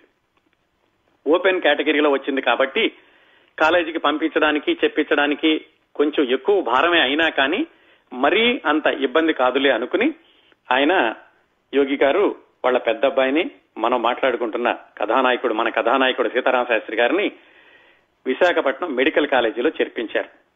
ఆ విధంగా సీతారామ శాస్త్రి గారు డాక్టర్ అవ్వాల్సినటువంటి పరిస్థితిలో ఆయన మెడికల్ కాలేజీలో ఎంబీబీఎస్ చదవడం ప్రారంభించారు. నెలకి మూడు వందల రూపాయలు ఖర్చు అయ్యేది. నెలకి మూడు వందల రూపాయలు కుర్రాడికి పంపించాలి అంటే వాళ్ళ నాన్నగారికి అదనపు శ్రమ. అంతవరకు లేని ఖర్చు కంటే ఎక్కువ ఈ మూడు వందలు సంపాదించాలి. ఎలా వస్తుంది ఆయనకి? చాలా మంది చెప్పారట మేము పెట్టుబడి పెడతామని.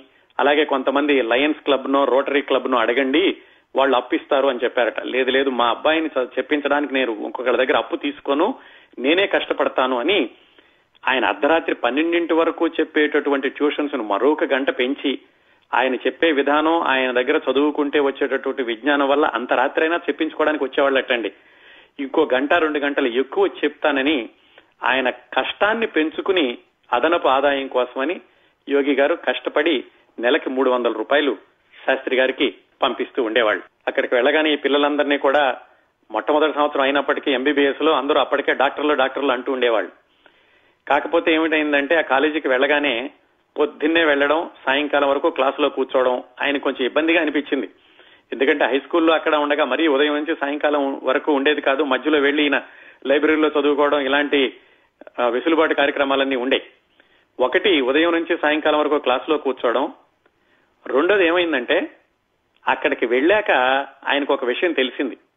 ఏమిటి హై స్కూల్లో ఉన్నంత వరకు కూడా ఆయన ఎప్పుడూ క్లాసులో ముందు బెంచ్లో కూర్చునేవాళ్ళు. అందుకని మాస్టర్లు ఆ బ్లాక్ బోర్డు మీద ఏమైనా రాస్తున్నా కానీ ఆయనకి స్పష్టంగా కనిపించేది. ఈ ఎంబీబీఎస్లోకి వెళ్ళేసరికి మొట్టమొదటిసారిగా ఆయన వెనకాల బెంచ్లో కూర్చోవాల్సి వచ్చింది. వెనకాల బెంచీలో కూర్చోవడంతో ఆయనకు అప్పుడు తెలిసింది మాస్టర్లు బ్లాక్ బోర్డు మీద రాస్తున్న అక్షరాలు సరిగా కనపట్టలేదు. అంటే ఆయనకి ఏదో ఐ సైట్ ప్రాబ్లం ఉంది అని అప్పటి వరకు తెలియలేదు. అది ఒక ఇబ్బంది మొదలైంది. రెండో ఇబ్బంది మరి ఎంబీబీఎస్ అనగానే ఇంగ్లీష్ మీడియంలోనే చెప్తారు కదా అక్కడికి వచ్చే ప్రొఫెసర్లు లెక్చరర్లు వాళ్ళందరూ ఇంగ్లీష్లోనే మాట్లాడడం ఇంగ్లీష్లోనే మాట్లాడమని పిల్లల్ని అడగడం ఆయనకి అది మరొక ఇబ్బంది. ఎందుకంటే ఇంటర్మీడియట్ వరకు తెలుగు మీడియంలో చదువుకున్నారు. ఇంగ్లీషు పుస్తకాలు చదువుకునేటటువంటి అలవాటు ఉన్నప్పటికీ ఇలాగా మాట్లాడడం సబ్జెక్టుని ఇంగ్లీష్లో వివరించడం ఇలాంటివన్నీ ఇంకో రకమైన ఇబ్బంది. ఒకవైపు బోర్డు సరిగా కనిపించకపోవడం రెండో వైపు ఇంగ్లీష్లో మాట్లాడుతున్నటువంటి ఇబ్బంది వీటితోటి కాస్త ఆత్మ న్యూనతాభావం కొంచెం ఇన్ఫీరియారిటీ కాంప్లెక్స్ ఉండేది. ఇంకా కొంతలో కొంత నయం ఏమిటంటే ర్యాగింగ్ అనేది ఇప్పట్లో ఉన్నంత తీవ్రంగా ఉండేది కాదు. ఆయన ర్యాగింగ్లో అడిగినటువంటి చాలా ఇబ్బందికరమైన ప్రశ్న ఏమిటంటే రాజమండ్రి నుంచి కాకినాడ వరకు నువ్వు రైల్లో ఎలా వెళతావో ఇంగ్లీష్లో చెప్పు అని అడిగారట ర్యాగింగ్లో అదే ఆయనకి చాలా ఇబ్బందిగా అనిపించింది ఇంగ్లీష్లో చెప్పడం అనేది. మొత్తానికి ఆయనకి ఎంబీబీఎస్లో ఎంత ఇష్టపడి వాళ్ళ నాన్నగారు కూడా కష్టపడి పంపించారో అంత సుఖంగా అనిపించలేదు ఆయనకి. కాకపోతే చుట్టుపక్కల వాళ్ళందరూ వీళ్ళని డాక్టర్లు డాక్టర్లు అనడంతో ఈయనకి డాక్టరు అయిపోతే ఎలా ఉంటుంది అనేటటువంటి ఆ స్టైల్ ఎలా ఉంటుందో అది అప్పుడే మొదలు పెట్టాలని అనిపించిందట మిగతా వాళ్ళని చూసి. దాంతో ఆ సమయంలోనే ఆయనకి సిగరెట్లు కాల్చే అలవాటు ఒకటి మొదలై. మెస్సుకెళ్ళడం భోజనం చేయడం భోజనం అవగానే ఒక కిళ్ళి వేసుకోవడం గోల్డ్ ఫ్లాగ్ సిగరెట్ కాల్చడం మిగతా వాళ్ళందరితోటి కలిసి. అలా మిగతా క్లాస్మేట్స్ తోటి కలవడంతోటో ఏమో గాని ఈయనకి ఆ సిగరెట్ల అలవాటు కూడా మొదలైంది. రెండో వైపు వెనకాల నుంచి పీకుతూ ఉండేది. నాన్నగారు అంత కష్టపడి ఇంటి దగ్గర నుంచి డబ్బులు పంపిస్తున్నారు. నా కోసమని ఆయన అధికంగా శ్రమ చేస్తున్నారు. అసలే యంత్రంలాగా పనిచేసే మనిషి మరింత ఆయన శ్రమ తీసుకుంటున్నారు. నా కోసమని వెనకాల కొంచెం గిల్టీ ఫీలింగ్ ఉంది. కాకపోతే ఈ అలవాట్లు మాత్రం మానుకోలేకపోయారు కొత్తగా ఆయన అలవాటుని. క్లాసులో ఇబ్బంది. ఇలా ఆయన కొంచెం ఇబ్బంది పడుతున్నటువంటి పరిస్థితుల్లో ఏం జరిగిందంటే ఆయనకు ఉద్యోగం వచ్చింది. అదేమిటి మెడికల్ డిగ్రీ చదువుతుండగా ఉద్యోగం ఎలా వచ్చింది అనుకుంటున్నారా? ఆయన ఇంటర్మీడియట్లో ఉండగా టెన్త్ క్లాస్ మార్కులతోటి పోస్టల్ అండ్ టెలిగ్రాఫ్ డిపార్ట్మెంట్లో ఇప్పుడు బిఎస్ఎన్ఎల్ అంటున్నారు అనుకోండి పోస్టల్ అండ్ టెలిగ్రాఫ్ డిపార్ట్మెంట్లో క్లర్క్ ఉద్యోగానికని ఆయన అప్లై చేశారు. మరి ఇప్పుడు ఎలా ఉందో తెలియదు కానీ అప్పట్లో ఎలా ఉందంటే టెన్త్ క్లాసు ఎస్ఎస్ఎల్సీ అవగానే ఆ మార్కులతోటి కూడా క్లర్క్ ఉద్యోగానికి అప్లై చేయొచ్చు. ఇంటర్వ్యూలు ఏమి కూడా లేకుండా ఇచ్చేసేవాళ్ళు. మంచి మార్కులు ఉంటే కనుక. అది ఎప్పుడో ఇంటర్మీడియట్లో ఉండగా ఆయన అప్లై చేసి పెట్టారు. ఈయన ఈ ఎంబీబీఎస్ చదవడంలో ఇలా ఇబ్బంది పడుతున్న రోజుల్లో ఆ ఉద్యోగం వచ్చింది అని ఈయనకి వార్త వచ్చింది. దాంతో ఈయన ఆలోచించారు. ఇలా నేను ఇంకా నాలుగు ఐదు సంవత్సరాలు చదవాలి. నాన్నగారు అన్ని రోజులు నా కోసం కష్టపడాలి. మధ్యలో ఈ అలవాటు ఒకటి. ఇప్పుడేమో ఉద్యోగం వచ్చింది. నెలకి మూడు వందల రూపాయల జీతం అన్నారు. మూడు వందల రూపాయల జీతం అంటే చాలా ఎక్కువ. ఈ ఉద్యోగం తీసుకుంటే గనక నా బ్రతుకు నేను బ్రతకొచ్చు నా సిగరెట్ల కోసం మళ్ళీ నాన్నగారిని అడుగుతున్నానే నేను గిల్టీగా ఫీల్ అవ్వాల్సిన అవసరం లేదు. ఇవన్నీ ఆలోచించుకుని ఎంబీబీఎస్ మానేసేయడానికి ఆయన నిర్ణయించుకున్నారు. వాళ్ళ నాన్నగారు చెప్పి చూశారు. అలా వద్దురా బాబు నేను కష్టపడినా పర్వాలేదు నేను డాక్టర్గా చూడాలని ఉంది అని. లేదు నాన్నగారు మీరు కష్టపడడం నేను చూడలేకపోతున్నాను. పైగా ఉద్యోగం వచ్చిందంటే కాస్త వెసులుబాటుగా ఉంటుంది. కావాలంటే నేను తర్వాత డిగ్రీ చేసి పోస్ట్ గ్రాడ్యుయేషన్ చేసి డాక్టరేట్ కూడా చేస్తాను అని నేను మీకు హామీ ఇస్తున్నానని చెప్పి మొత్తానికి ఎదగతే వాళ్ళ నాన్నగారిని కూడా ఒప్పించి ఈయన ఎంబీబీఎస్ మానేయడానికి నిర్ణయించుకున్నారు. అంత తొందరగా అవ్వలేదండి. మరి చూస్తూ ఉన్న వాళ్ళు అలాగే శ్రేయోభిలాషులు ఉంటారు కదా వాళ్ళు చెప్పి చూశారు. ఎందుకండి మాన్పించడం? మేము సహాయం చేస్తాం కావాలంటేను మీరు మానిపించొద్దు అని. యోగి గారికేమో ఒకళ్ళ సహాయం తీసుకోవడం ఆయనకి ఇష్టం లేదు. అలాగే శాస్త్రి గారికి మార్గదర్శకుడు లాగా ఉండేటటువంటి ఆర్ఎస్ఎస్ మాస్టర్ అని చెప్పుకున్నాం మనం సత్యారావు మాస్టర్ అని క్రిందటి వారం. ఆయన కూడా యోగి గారికి చెప్పారు కావాలంటే నేను సహాయం చేస్తాను మీరు కుర్రాన్ని మాత్రం చదువు మానిపించకండి అని. అలాగే మరి కొంతమంది మా అమ్మాయి నుంచి పెళ్ళి చేస్తాము మీ అబ్బాయికి చదువు చెప్పిస్తాం తర్వాత మీ అబ్బాయిని మా అమ్మాయికి ఇచ్చి వివాహం చేయండి అని కొంతమంది ఆ విధంగా కూడా వచ్చారట. ఎన్ని చెప్పినా వాళ్ళ నాన్నగారు మాత్రం ఒకళ్ళ సహాయం తీసుకుని మా అబ్బాయి చదువుకోవడం నాకు ఇష్టం లేదు నేనే కష్టపడతాను కాకపోతే వాడే చదవడానికి ఇష్టపడలేదు అని ఈ సత్యారావు మాస్టర్ గారు మరి కొంతమంది బంధువులు చెప్పపోతే ఈ ససేమిరా సరే ఆయన ఆ మెడికల్ డిగ్రీ కొనసాగించడానికి ఇష్టం లేదు అని చెప్పి పోస్టల్ అండ్ టెలిగ్రాఫ్లో క్లర్క్గా ఆయన పంతొమ్మిది సంవత్సరాలకు ఉద్యోగాన్ని ప్రారంభించారు. అయితే మళ్ళా మెడికల్ కాలేజీలో ఎప్పుడైనా వెళ్ళేటటువంటి అవసరం వస్తుందేమోనని చెప్పి వాళ్ళ దగ్గర టీసీ కూడా తీయించుకుని ట్రాన్స్ఫర్ సర్టిఫికెట్ ఆ ట్రాన్స్ఫర్ సర్టిఫికెట్ ఇస్తే మళ్ళీ ఎప్పుడు వెనక్కి వచ్చినా కానీ వాళ్ళు జాయిన్ చేసుకోరు. అది కూడా ఆయన రూఢి చేసుకుని కాలేజీలో నుంచి వచ్చేశారు. ఆ విధంగా సిరివెన్నెల సీతారామ శాస్త్రి గారు డాక్టర్ అయి ఉంటే ఇప్పుడు ఏ కార్పొరేట్ ఆసుపత్రిలోనో ఆయన వైద్యుడిగా ఉంటూ ఉండేవాళ్ళు. కొన్ని లక్షల మందికి బహుశా ఆయన వైద్యం చేసి ఉండేవాళ్ళేమో ఆ ప్రొఫెషన్లో కొనసాగితే కానీ మరి ఇప్పుడు ఆయన కోట్లాది మందికి మానసిక వైద్యుడిగా తన పాటలతోటి ప్రాణం పోస్తున్నారు. తన పాటల్లోని ఆశావాదంతో ఎంతో మందిని ఆయన ఉత్తేజపరుస్తున్నారు. మరి డాక్టర్ వృత్తి కంటే కూడా ఇది ఏమాత్రం తీసిపోని వృత్తి అనుకోవచ్చు కదండి. ఆ విధంగా డాక్టర్ అవ్వాల్సిన సిరివెన్నెల సీతారామ శాస్త్రి గారు అక్కడ మానేసేసి పోస్టల్ అండ్ టెలిగ్రాఫ్లో క్లర్క్గా జీవితాన్ని ప్రారంభించారు. అప్పటికి ఆయన వయసు పంతొమ్మిది సంవత్సరాలు. సరిగ్గా వాళ్ళ నాన్నగారు యోగి గారు కూడా పంతొమ్మిది సంవత్సరాలకే ఆయన వివాహం చేసుకుని హోమియో డాక్టర్గా వృత్తిని ప్రారంభిస్తే సిరివెన్నెల సీతారామ శాస్త్రి గారు పంతొమ్మిది సంవత్సరాలకి పోస్టల్ అండ్ టెలిగ్రాఫ్ డిపార్ట్మెంట్లో క్లర్క్గా ఆయన వృత్తి జీవితాన్ని ప్రారంభించారు. నెలకు మూడు వందల రూపాయల జీతం వచ్చేది ఆయన ఖర్చులు ఆయనకి సరిపోయేవి నాన్నగారిని అడగాల్సిన అవసరం లేదు. పాతికో పరకో మిగిలేదు కూడాను. అప్పుడు ఇంకా ఆయన ప్రవృత్తి ఈ కవిత్వం రాయడం పాటలు రాయడం ఇలాంటివి ఆయనలో ఎక్కువగా పెరిగింది. అంతకు ముందే కొంత కొంత రాస్తూ ఉండేవాళ్ళు కానీ ఇంత ఉధృతంగా రాయడానికి ఆయనకు అవకాశం ఉండేది కాదు. ఎందుకంటే చదువుతూ ఉండేవాళ్ళు కాబట్టి. ఇప్పుడు ఉద్యోగం రావడం ఆయన కాళ్ళ మీద ఆయన నిలబడగలిగేటటువంటి పరిస్థితులు రావడం దాంతో ఆయన తాను రాసేటటువంటి రచనల వైపు దృష్టి సారించారు. ఆ రచనలు కూడా ఎలా ఉండేవి అదేదో కథ నవల అలా కాకుండా పాటల్లాగా రాసేవాళ్ళు. పాట అంటే పూర్తిగా పాట కాదు. కవిత అంటే కవిత కాదు. భావ కవిత్వం అంటే అది కాదు అదొక రకంగా ఉండేది. కాకపోతే ఆయన రాసినటువంటి పాటని పాట అని ఎందుకు అంటున్నానంటే ఆయన పాడేవాళ్ళు కాబట్టి. అందులో పల్లవి చరణం అలాంటివి ఉండే కాదు. కాకపోతే ఆయన చక్కగా పాడడంతో ఆయన రాసినటువంటి పాటల్ని చుట్టుపక్కల వాళ్ళు కాకినాడలో వాళ్ళు ఆయన ఉద్యోగం చేసేటప్పుడు ఏ ఊళ్ళో ఉంటే అక్కడ వాళ్ళు ఎక్కువగా వింటూ ఉండేవాళ్ళు. ముఖ్యంగా ఆయన పాడేటటువంటి విధానం విలక్షణమైన స్వరం అలాగే ఆయన పాటల్లో ఉండే సరికొత్త పదాలు లోతైనటువంటి భావాలు కొత్తగా కనిపించేటటువంటి పదచిత్రాలు ఇలాంటివన్నీ కలిపి ఆయన పాడేటటువంటి పాటలు ఆయన రాసుకుని పాడేటటువంటి పాటలకి ఎంతో మంది అభిమానులు వచ్చారు ఆ రోజుల్లోనే. అప్పుడే ఆయన ఒక కవిత రాసుకున్నారండి. అంటే భవిష్యత్తులో ఎలాంటి కవితలు రాయాలి ఎలాంటి కవిత్వం రాయాలి అనే దాన్ని అప్పుడే ఆయన నిర్వచించుకున్నారు.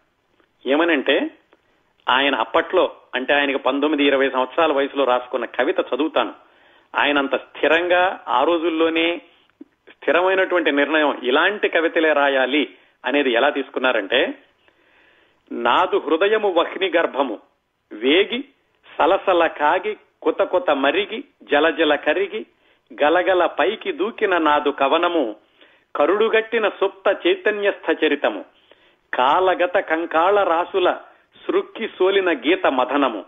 కదిలి వచ్చే ఆగతమ్మును నిర్ధరించే నిగమ కథనము. నేను శాసిస్తాను కవితని. భావి కోకిల గొంతు నొక్కిన కొక్కిరాయిల వెక్కిరింతల చిక్కి చిక్కిన వసంతానికి నేను వినిపిస్తాను పాటని. చక్రవాకపు గొంతులోనికి నేను చిలికిస్తాను స్వాతిని. చక్రవాకం మోహనంగా ఆలపించిన కళ్యాణిలో నేను వినిపిస్తాను వీణని. నేను వివరిస్తాను వాణిని.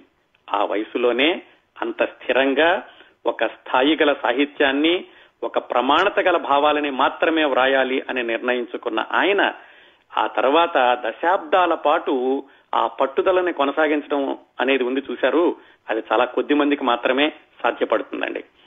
ఆ విధంగా ఆయన కవితలు పాటలు లాంటివి రాస్తూ ఉండేవాళ్ళు కొన్ని రోజులు తాడేపల్లిగూడెంలోను కొన్ని రోజులు రాజమండ్రిలోనూ పనిచేశారు. అయితే ఈయన ఎంబీబీఎస్ మానేటప్పుడు పెద్దవాళ్ళందరికీ చెప్పారు కదా ఎలాగైనా డిగ్రీ చేస్తానని. ఆ ఆర్ఎస్ఎస్ మాస్టారు ఈయనకి శ్రోయోభిలాష్గా ఉంటున్నటువంటి సత్యారావు మాస్టారు అనకాపల్లిలో ఉండేవాళ్ళు. ఆయన ఈయన వెనకాల పడ్డం మొదలు పెట్టారు శాస్త్రి నువ్వు మరి తప్పనిసరిగా నువ్వు డిగ్రీ రాయాలి అని. సరే మాస్టారు రాస్తాను రాస్తాను అంటూ ఈయన వాయిదా వేస్తూ వచ్చారు. కారణం ఏమిటి? ఏదైనా పరీక్ష రాయాలంటే కూలంకషంగా అన్ని అంశాలు చదివితే గాని పరీక్ష రాయకూడదు అనేటటువంటి నిర్ణయం శాస్త్రి గారి. ఆ సత్యారావు మాస్టర్ ఏం చెప్పారంటే ఇదిగో గైడ్లు చదువు గైడ్లు చదివితే చాలు ఈ గైడ్లో ఉన్నది రాస్తే కనుక నువ్వు పాస్ అవుతావు అని. అలా కాదు మాస్టర్ నేను పుస్తకాలన్నీ చదివితే గంత ప్రాయను అని ఈయన పట్టుదలగా ఉండేవాడు. ప్రతి సంవత్సరం ఆయన ఫీజు కట్టడం ఈయన పరీక్ష రాయకపోవడం. మరుసటి సంవత్సరం ఆయన ఫీజు కట్టడం ఈయన పరీక్ష రాయకపోవడం. ఆ విధంగా దాదాపుగా డిగ్రీ ప్రైవేట్గా రాయడానికి సీతారామ శాస్త్రి గారికి ఏడు సంవత్సరాలు పట్టింది. ఏడు సంవత్సరాల తర్వాత ఆయన ప్రైవేట్గా డిగ్రీ పూర్తి చేశారనుకోండి అది అక్కడ ఉంచి ఈయన ఈ పిఎన్టీలో క్లర్క్గా జీవితం కొనసాగిస్తున్నప్పుడు రాజమండ్రి తాడేపల్లిగూడెం అయిపోయాక పంతొమ్మిది వందల డెబ్బై ఆరు ప్రాంతాల్లో కాకినాడకి ట్రాన్స్ఫర్ అయి వచ్చారు. అంటే మళ్ళీ ఆయన చదువుకున్నటువంటి ప్రదేశానికి మళ్ళా కుటుంబ సభ్యులతో గడిపేటటువంటి అవకాశం పంతొమ్మిది వందల డెబ్బై ఆరులో వచ్చింది. అంతా బాగానే ఉంది. నాన్నగారు ఆయన కష్టపడుతూ ఆయన కుటుంబాన్ని పోషిస్తున్నారు. శాస్త్రి గారికి మూడు వందల రూపాయలు వస్తుంది. ఆయన కూడా సంతోషంగానే సరే నాన్నగారు కుటుంబాన్ని పోషిస్తున్నారు కదా. నా నా అంతటి నేను బ్రతకొచ్చు నాకు వచ్చిన డబ్బులు నేను ఖర్చు పెట్టుకోవచ్చు అన్నట్టుగా ఈయన మిగిలిన డబ్బులను దాన ధర్మాలు చేస్తూ ఉండేవాళ్ళట. ఆ విధంగా జీవితం పర్వాలేదు సాగుతోంది అనుకుంటున్న రోజుల్లో పంతొమ్మిది వందల డెబ్బై ఏడు జనవరిలో మొదటి వారంలో ఒక సంఘటన జరిగింది.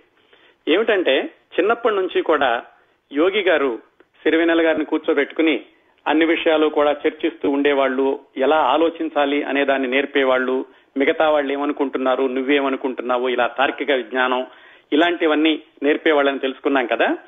ఒకరోజు వాళ్ళ నాన్నగారితో కూర్చుని సిరివెన్నెల గారు ఏదో వాదన ప్రారంభించారు. అప్పట్లో ఆయన నాస్తికుడు దేవుడంటే నమ్మకం లేదు. దేవుడు లేడు. దేవుడుంటే గనక ఇంతమందిని ఇలా విభిన్నంగా ఎందుకు సృష్టిస్తాడు? అందరినీ సమానంగానే సృష్టించాలి కదా? అందరూ అనుకునేటటువంటి వాదనే. అలాంటిదేదో వాళ్ళ నాన్నగారితోటి చర్చించడం మొదలు పెట్టారు వాళ్ళ నాన్నగారు ఆయన వాదన చెప్పారు. అలా కాదురా పేదవాడు ధనికుడు ఇలా తేడా ఉన్నంత మాత్రాన దేవుడు లేడు అనొద్దు అందరిలోకి కూడా ఆయన జీవించాలి అనేటటువంటి ఆశని నింపాడు. ఎంత సంపద ఉంది ఎన్ని సౌకర్యాలు ఉన్నాయి అనేకంటే కూడా జీవించాలి అనేటటువంటి ఆశ ఉండడం దేవుడిచ్చినటువంటి వరం అని ఇలా ఏదో ఆయన వాదన చెప్పారు. శాస్త్రి గారికి మాత్రం అది ఒప్పుకోవడానికి సమ్మతించలేదు. లేదు నేనే గెలిచాను అని ఆయన అనుకున్నారు. అది జరిగింది. అది జరిగినటువంటి రెండు రోజులకి పంతొమ్మిది వందల డెబ్బై ఏడు జనవరి పదో తారీఖున ఆ రోజు సోమవారం. సాయంకాలం పూట శాస్త్రి గారు వాళ్ళ తమ్ముడితోటి మాట్లాడుతూ అరే శ్రీరామ్ చూశావా? నాన్నగారితో మొన్న నేను వాదించాను. దేవుడు ఉన్నాడా లేడా అని. ఆయన దేవుడు ఉన్నాడన్నారు కానీ లేడు అని నేను చేసినటువంటి వాదనే గెలిచింది. నాన్నగారి దగ్గర అందరూ ఓడిపోతారు. నేను మాత్రం నాన్నగారిని ఓడించాను ఈసారి అని అన్నారట. తర్వాత ఆయన ఒక ఇంటర్వ్యూలో చెప్పుకున్నారు ఎందుకో నా నోటెమ్మటే అలా అశుభమైన మాట వచ్చింది అని. ఏం జరిగిందంటే పంతొమ్మిది వందల డెబ్బై ఏడు జనవరి పది సాయంకాలం ఇలా వీళ్ళు మాట్లాడుకుంటున్నారు అన్నాదమ్ములు ఇంట్లో వాళ్ళందరూ కూడా ఉన్నారు. కొంచెం చీకటి పడుతోంది రాత్రి ఎనిమిది ఎనిమిదిన్నర అయింది. ఎవరో ఒక అతను ఇంట్లోకి వచ్చాడు. వచ్చి మీ నాన్నగారు మీ నాన్నగారు అంటూ గేట్ తొలుచుకుని ఇంట్లోకి వచ్చాడు. వస్తే వీళ్ళందరూ ఎవరా వచ్చారని చూశారు. వీళ్ళ తమ్ముడు శ్రీ సీతారామ శాస్త్రి గారు తమ్ముడు శ్రీరామ్ గారు నాన్నగారు నాన్నగారు అంటుంటే మా నాన్నగారు లేరండి మీకు ఏమైనా హోమియో వైద్యం కావాలా? మీరు కొంచెంసేపు ఆగిరండి అని అన్నారు.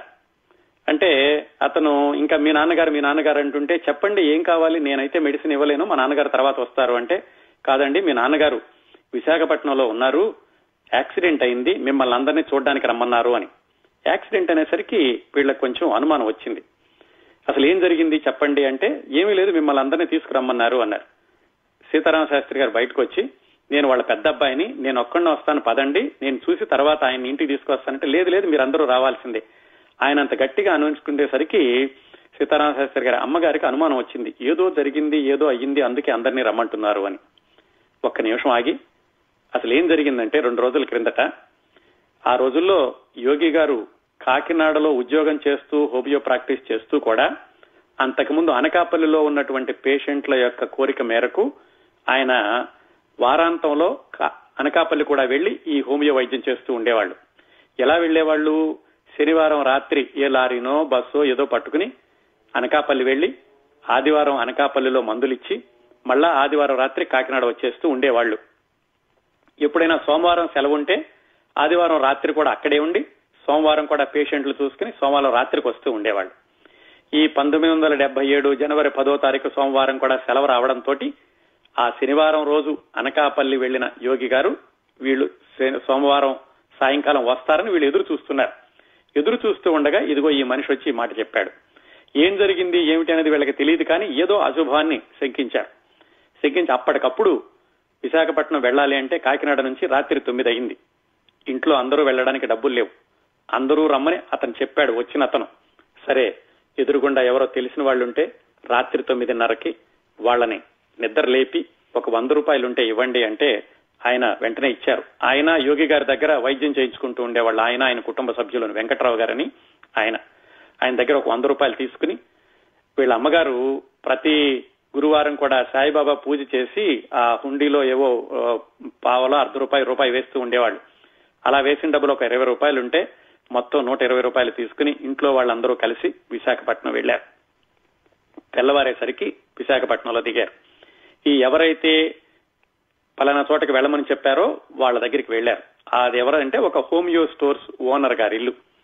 అక్కడికి వెళ్ళేసరికి ఆ ఇంట్లో నుంచి ఎవరో బయటకు వచ్చి ఏమండి మీరు అనకాపల్లి వెళ్ళండి అన్నారు. అదేమిటండి విశాఖపట్నం రమ్మన్నారు కదా అనకాపల్లి ఎందుకు వెళ్ళమంటున్నారు అంటే ఆ ఎదురుగుండా ఉన్న అతను ఎవరో చూసి ఆయన నిన్నే అనకాపల్లి తీసుకెళ్ళిపోయారండి అన్నారు. అప్పటికి వీళ్ళకి నిర్ధారణ అయింది. యోగి గారు చనిపోయారు నిన్నే ఆయన అనకాపల్లి తీసుకెళ్ళారు అని ఆ వ్యక్తి చెబుతున్నాడు అని. ఏం జరిగింది ఏమిటి అనేది వివరాలు అప్పటి వరకు తెలియ వాళ్ళకి.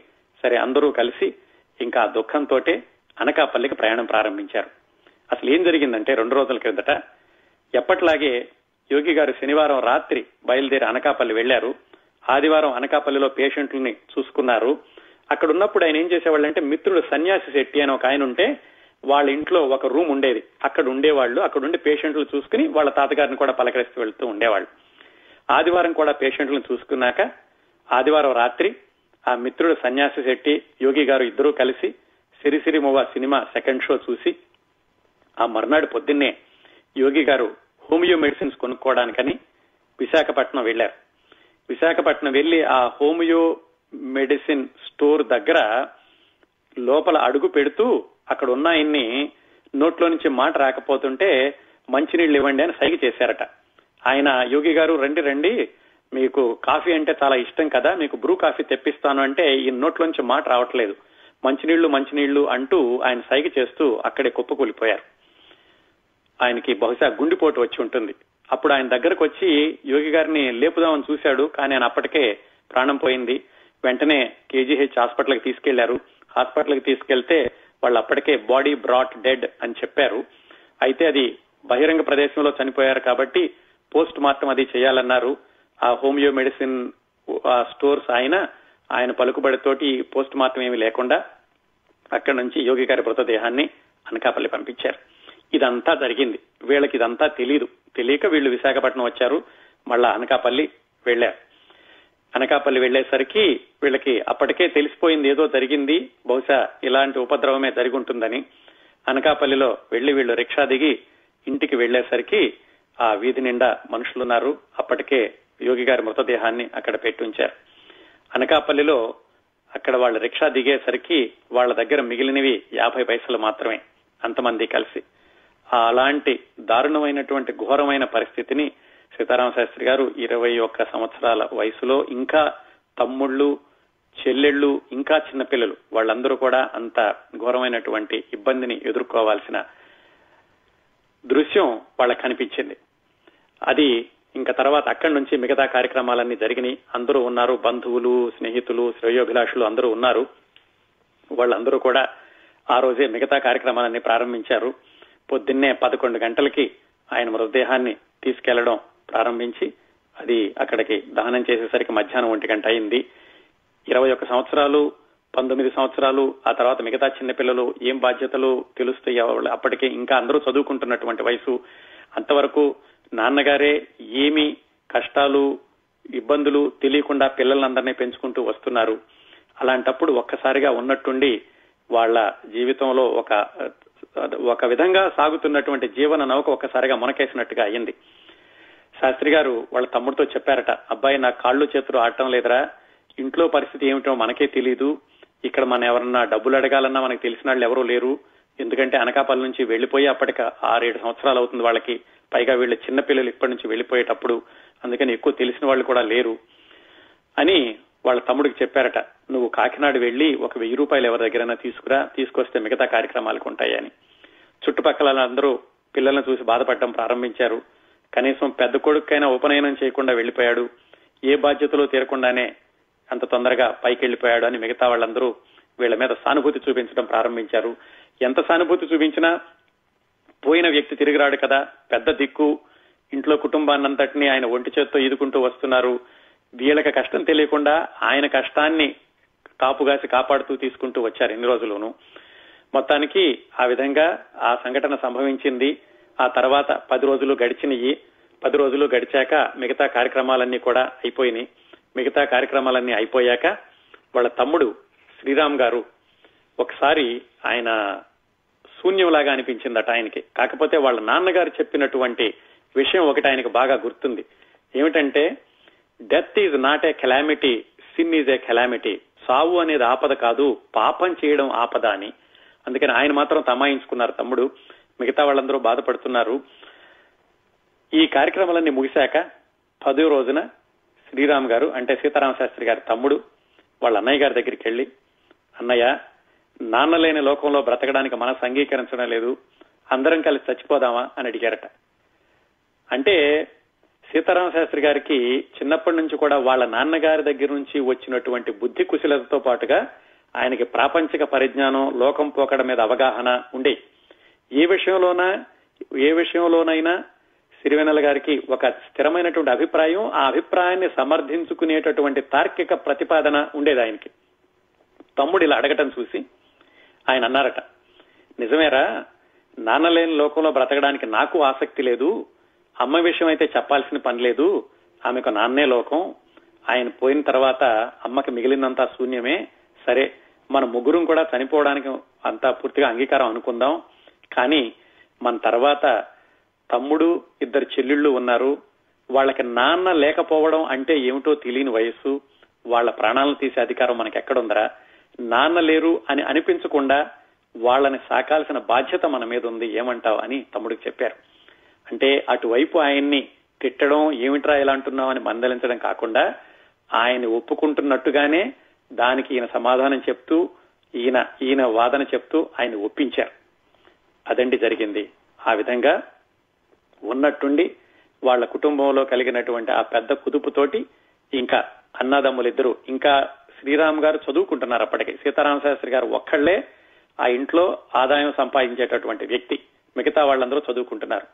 అంత పెద్ద కుటుంబాన్ని వాళ్ళ నాన్నగారు లేనటువంటి లోటు తెలియకుండా వాళ్ళందరినీ ఒక ఒడ్డుకు చేర్చాల్సిన బరువైన బాధ్యత సీతారామ శాస్త్రి గారి భుజస్కంధాల మీద పడింది అంత చిన్న వయసులో. అయితే ఒక విషయం చెప్తానండి. ఇంత ఘోరమైనటువంటి పరిస్థితిని నాన్నగారిని కోల్పోయినటువంటి పరిస్థితిని ఇలాంటి సంఘటనలన్నీ ఆయన చూశారు కాబట్టే భవిష్యత్తులో చాలా సంవత్సరాల తర్వాత ఆయన ఈ పాట రాస్తానని ఆయన అప్పుడు అనుకుని ఉండరు. కాకపోతే ఈ పాటలోని భావాన్ని ఆయన అప్పుడే ఆచరించి చూపారు. నొప్పిలేని నిమిషమేది జననమైన మరణమైన జీవితాన అడుగు అడుగున. నీరసించి నిలిచిపోతే నిమిషమైన నీది కాదు బ్రతుకు అంటే నిత్య ఘర్షణ.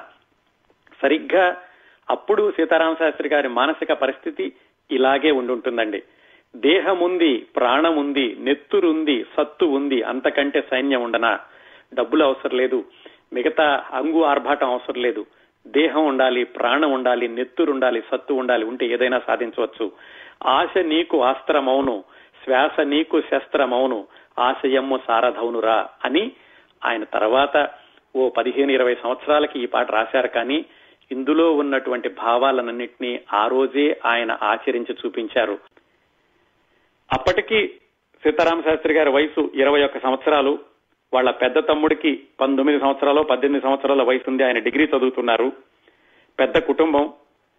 ఆ కుటుంబాన్ని పోషించడానికి అప్పట్లో వాళ్ళకి నెలకి పదిహేను వందల రూపాయలు అవసరం. సీతారామ శాస్త్రి గారు ఒక్కళ్ళే ఆ కుటుంబంలో అప్పటికి ఆదాయం తెస్తున్నటువంటి వ్యక్తి. మరి పదిహేను వందల రూపాయలు అవసరమైనటువంటి పరిస్థితుల్లో కేవలం ఏడు వందల రూపాయలు ఆయనకి జీతం వస్తుంటే మరి మిగతాది ఎక్కడి నుంచి రావాలి? ఆయన ఒక్కడే ఉద్యోగం చేసేటటువంటి వ్యక్తి. అలాంటి సమయంలో వాళ్ళ నాన్నగారి మిత్రుడు ఒక అతను డాక్టర్ సత్యనారాయణ గారని ఆయన ఎంబీబీఎస్ డాక్టరే కానీ ఆయన ప్రత్యామ్నాయ వైద్య విధానాల్లో కూడా కూలంకషంగా తెలిసిన వ్యక్తి. ఆయన సీతారామ శాస్త్రి గారి తమ్ముడు శ్రీరామ్ గారికి హోమియో వైద్యంలో అనుభవం వచ్చేలాగా చేశారు. సీతారామ శాస్త్రి గారి నాన్నగారు హోమియో వైద్యం చేసేవాళ్ళు అలాగే కాలేజీలో పనిచేసేవాళ్ళు ట్యూషన్స్ కూడా చెప్పేవాళ్ళు అని తెలుసుకున్నాం కదా. వాళ్ళ నాన్నగారు చేసినటువంటి హోమియో ప్రాక్టీస్ని సీతారామ శాస్త్రి గారి తమ్ముడు శ్రీరామ్ గారు తీసుకున్నారు. వాళ్ళ నాన్నగారి దగ్గరికి వచ్చేటటువంటి రోగులు శ్రీరామ్ గారి దగ్గరికి వచ్చి ఆయనతోటి హోమియో వైద్యం చేయించుకుంటూ ఉండేవాళ్ళు. ఆ విధంగా కొంత ఆదాయం. వాళ్ళ నాన్నగారు చేస్తున్నటువంటి ఆ ట్యూషన్స్ చెప్పడం అనేటటువంటి దాన్ని సీతారామ శాస్త్రి గారు తీసుకున్నారు. ఆయన పిల్లలకి ట్యూషన్స్ చెప్తూ ఉండేవాళ్ళు. ఆయన దగ్గర వచ్చేటటువంటి పిల్లలకి రెండు ఇబ్బందులు. ఒకటి ఏమిటంటే ఒకసారి సీతారామ శాస్త్రి గారి దగ్గరికి చదువుకోవడానికి వచ్చాక వాళ్ళు ఇంకే మాస్టర్ దగ్గరికి వెళ్ళడానికి ఇష్టపడేవాళ్ళు కాదు. అది బాగుంది. రెండో విషయం ఏమిటంటే ఈయన దగ్గర ట్యూషన్ చదువుకున్న పిల్లలందరికీ కూడా మార్కులు బొటాబొటీగా వచ్చాయంతే మామూలుగా పాస్ అయ్యేవాళ్ళు బ్రహ్మాండమైన ఫస్ట్ మార్కులు వచ్చాయి కాదు. కారణం ఏమిటంటే తర్వాత సీతారామ శాస్త్రి గారే ఒక ఇంటర్వ్యూలో చెప్పారు. ఆయన దగ్గర వచ్చినటువంటి స్టూడెంట్స్ అందరికీ కూడా ఆయన జీవిత పాఠాలు నేర్పుతూ ఉండేవాళ్ళు జీవిత విలువలు నేర్పుతూ ఉండేవాళ్ళు కానీ సబ్జెక్టు గైడ్లు ప్రశ్నలు సమాధానాలు పరీక్షలు వీటి గురించి ఎక్కువగా చెప్పేవాళ్ళు కాదట. అందుకని వాళ్ళకి ఆ విషయాలని బాగా నచ్చేవి మార్కులు మాత్రం బొటాబొటిగా పాస్ అవుతూ ఉండేవాళ్ళు. దాన్ని అలా ఉంచి ఈ విధంగా అన్నదమ్ములిద్దరూ కొంత కొంత సంపాదనతోటి ఆ పెద్ద కుటుంబాన్ని పోషించడానికి అవసరమైన ఆదాయాన్ని సంపాదించడం ప్రారంభించారు. అలా చేస్తూనే వాళ్ళ చిన్న తమ్ముడు డిగ్రీ చదువుకుంటున్నారు. సీతారామ శాస్త్రి గారు ఉద్యోగం చేస్తూ ఇటు ట్యూషన్స్ చెప్తూ అంత కుటుంబాన్ని ముందుకు తీసుకువెళ్ళడం ప్రారంభించారు. ఆ మరుసటి సంవత్సరమే అంటే పంతొమ్మిది వందల డెబ్బై ఎనిమిదిలో సీతారామ శాస్త్రి గారికి పద్మావతి గారితో వివాహం జరిగింది. ఆ తర్వాత కొద్ది సంవత్సరాలకే వాళ్ళ పెద్ద తమ్ముడు కూడా డిగ్రీ పూర్తి చేసి ఆయన కూడా చేతికి అందుబాటుకు రావడం ఇద్దరూ కలిసి ఆ కుటుంబాన్ని ఒక స్థాయికి తీసుకొచ్చారు ఆ తర్వాత.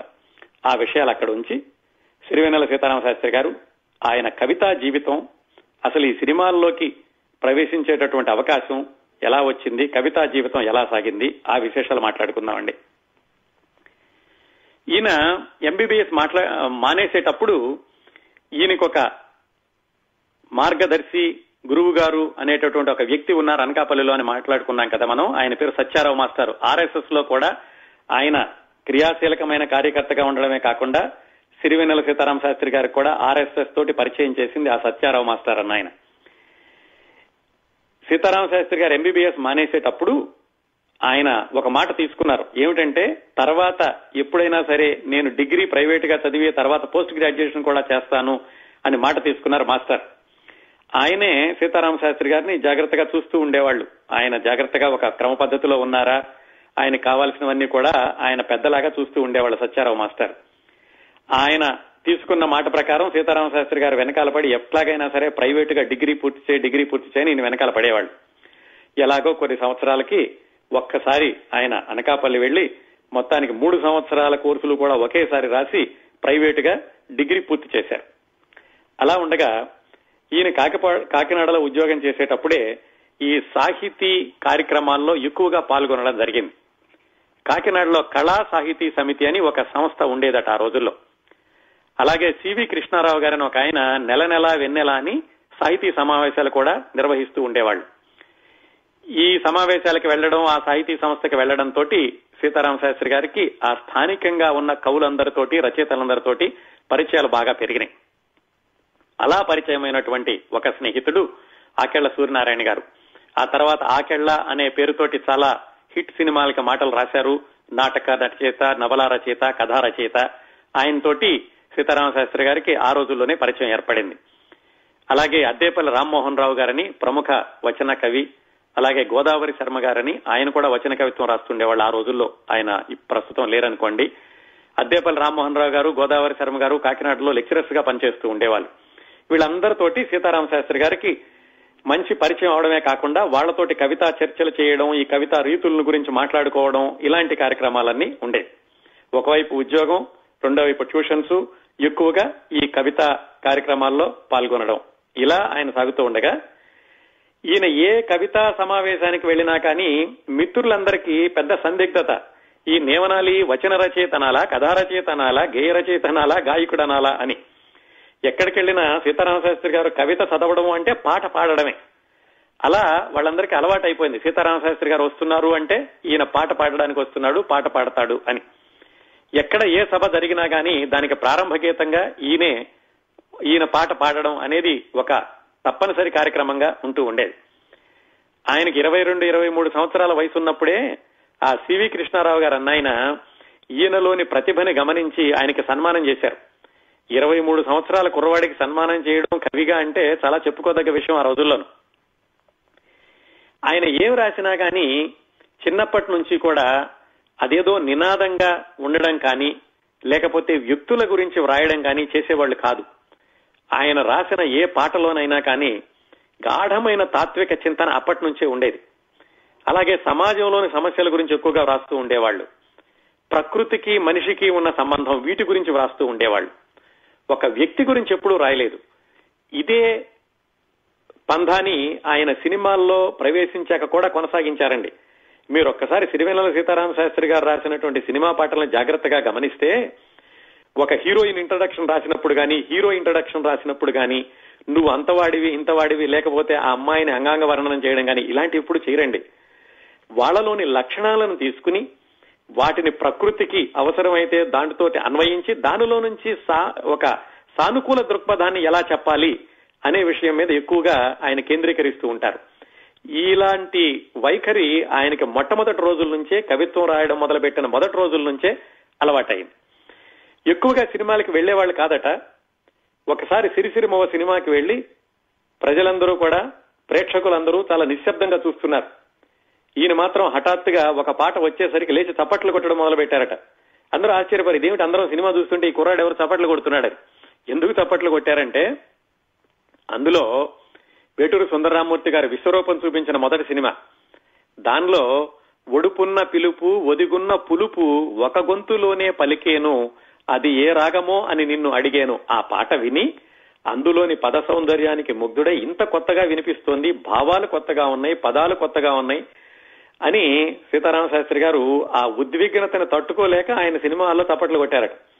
ఆ తర్వాత రెండు మూడు సంవత్సరాలకే ఆ వేటూరు సుందరరామూర్తి గారితో పాటుగా సిహెచ్ సీతారామ శాస్త్రి అనేటటువంటి పేరు వెండి తెర మీద కనపడుతుంది అని ఈ ఆయన ఏమాత్రం ఊహించలేదు. ఆయన ఒక్క క్షణం కూడా అలాంటి ఆలోచన లేదు ఆయనకి. ఎందుకంటే ఆయనకి సినిమాలకు ఎక్కువగా వెళ్ళేవాళ్ళు కాదు సినిమాల్లో పాటలు రాయాలని ఆలోచన అస్సలు లేనే లేదు. అలాంటి సంఘటన ఒకటి జరిగింది. ఆయన ఈ కవిత్వంలో ఎక్కువగా రాస్తూ వీళ్ళందరితోటి పరిచయం ఉన్న రోజుల్లో. అప్పట్లో ఆయన భరణి అనే పేరుతో రాసేవాళ్ళండి. సీతారామ శాస్త్రి అని రాసేవాళ్ళు కాదు. భరణి అనే కలం పేరుతోటి కథలు కూడా రాశారు కొన్ని వ్యాసాలు రాశారు కొన్ని ఎక్కువగా ఈ పాటలు వ్రాస్తూ ఉండేవాళ్ళు. ఇంకొక ఆయన కవిత్వంలోని ఒక గుణం ఏమిటంటే ఏ అంశం గురించి వ్రాయదలుచుకున్నా కానీ ఏదో ఉపరితలంలో స్పర్శించి వదిలేయడం కాకుండా చాలా ఆ అంశం గురించి కూలంకషంగా తెలుసుకోవడం చాలా లోతుగా వెళ్ళి అధ్యయనం చేయడం ఆ తర్వాతే దాని గురించి వ్రాయడం అనేది ఆయనకు మొదటి రోజుల నుంచి కూడా అలవాటైంది. సీతారామ శాస్త్రి గారి ఆ రోజుల గురించి చెప్పుకోవాలంటే తప్పనిసరిగా ఒక విషయం అందరూ ప్రస్తావించేది మనం చెప్పుకోవాలండి. ఏమిటంటే ఆయన టెలిఫోన్ గురించి రాసినటువంటి బుర్రకథ. సాధారణంగా టెలిఫోన్ గురించి బుర్రకథ అంటే టెలిఫోన్ ఎవరు కనిపెట్టారు? లేకపోతే టెలిఫోన్ ఎలా పనిచేస్తుంది? టెలిఫోన్ గొప్పతనం ఏమిటి? టెలిఫోన్ ఉపయోగాలు ఏమిటి? ఇలాంటివి రాస్తారు. కానీ సీతారామ శాస్త్రి గారు ఎక్కడ మొదలు పెట్టారంటే అసలు మనిషికి భాష అనేది ఎందుకు వచ్చింది? మనిషికి మాట అనేది ఎందుకు అవసరమైంది? ఆ మాటని వేరే వాళ్ళతో ఎందుకు పంచుకోవాల్సి వచ్చింది? సంభాషణ యొక్క ప్రాధాన్యత ఏమిటి? ఈ సంభాషణ ఎన్ని రకాలుగా ఉంటుంది?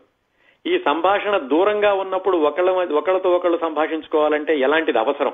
అలాగా అంత సిద్ధాంతాన్ని మొదలుపెట్టి అక్కడి నుంచి వర్ణించుకుంటూ ఆ తర్వాత టెలిఫోన్లోని రకాలు వైర్లెస్ ఇలాంటివన్నీ రాసుకుంటూ వచ్చారు. ఇలా ఒక అంశాన్ని ఇంత లోతుగా అధ్యయనం చేసి రాయడం అనేది ఆయన ఇప్పటికీ కొనసాగిస్తున్నారండి.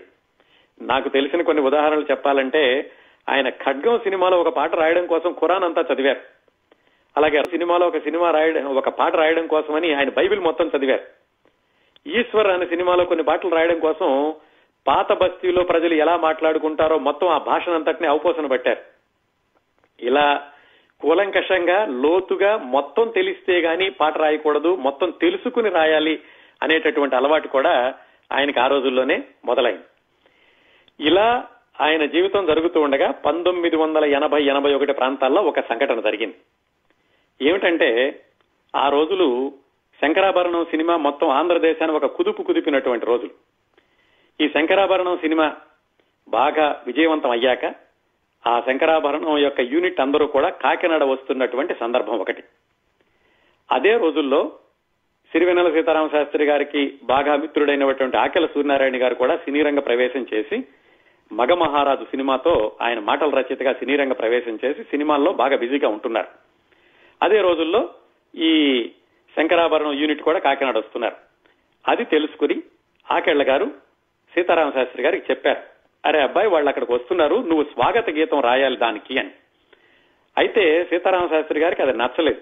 ఎందుకు? వ్యక్తి మీద నేను రాయను సినిమా నాకు నచ్చింది విశ్వనాథ్ గారంటే గౌరవమే కానీ ఒక వ్యక్తిని పొగుడుతూ రాయడం అనేది నా భావాలకు విరుద్ధం నేను రాయను అని చెప్పారు.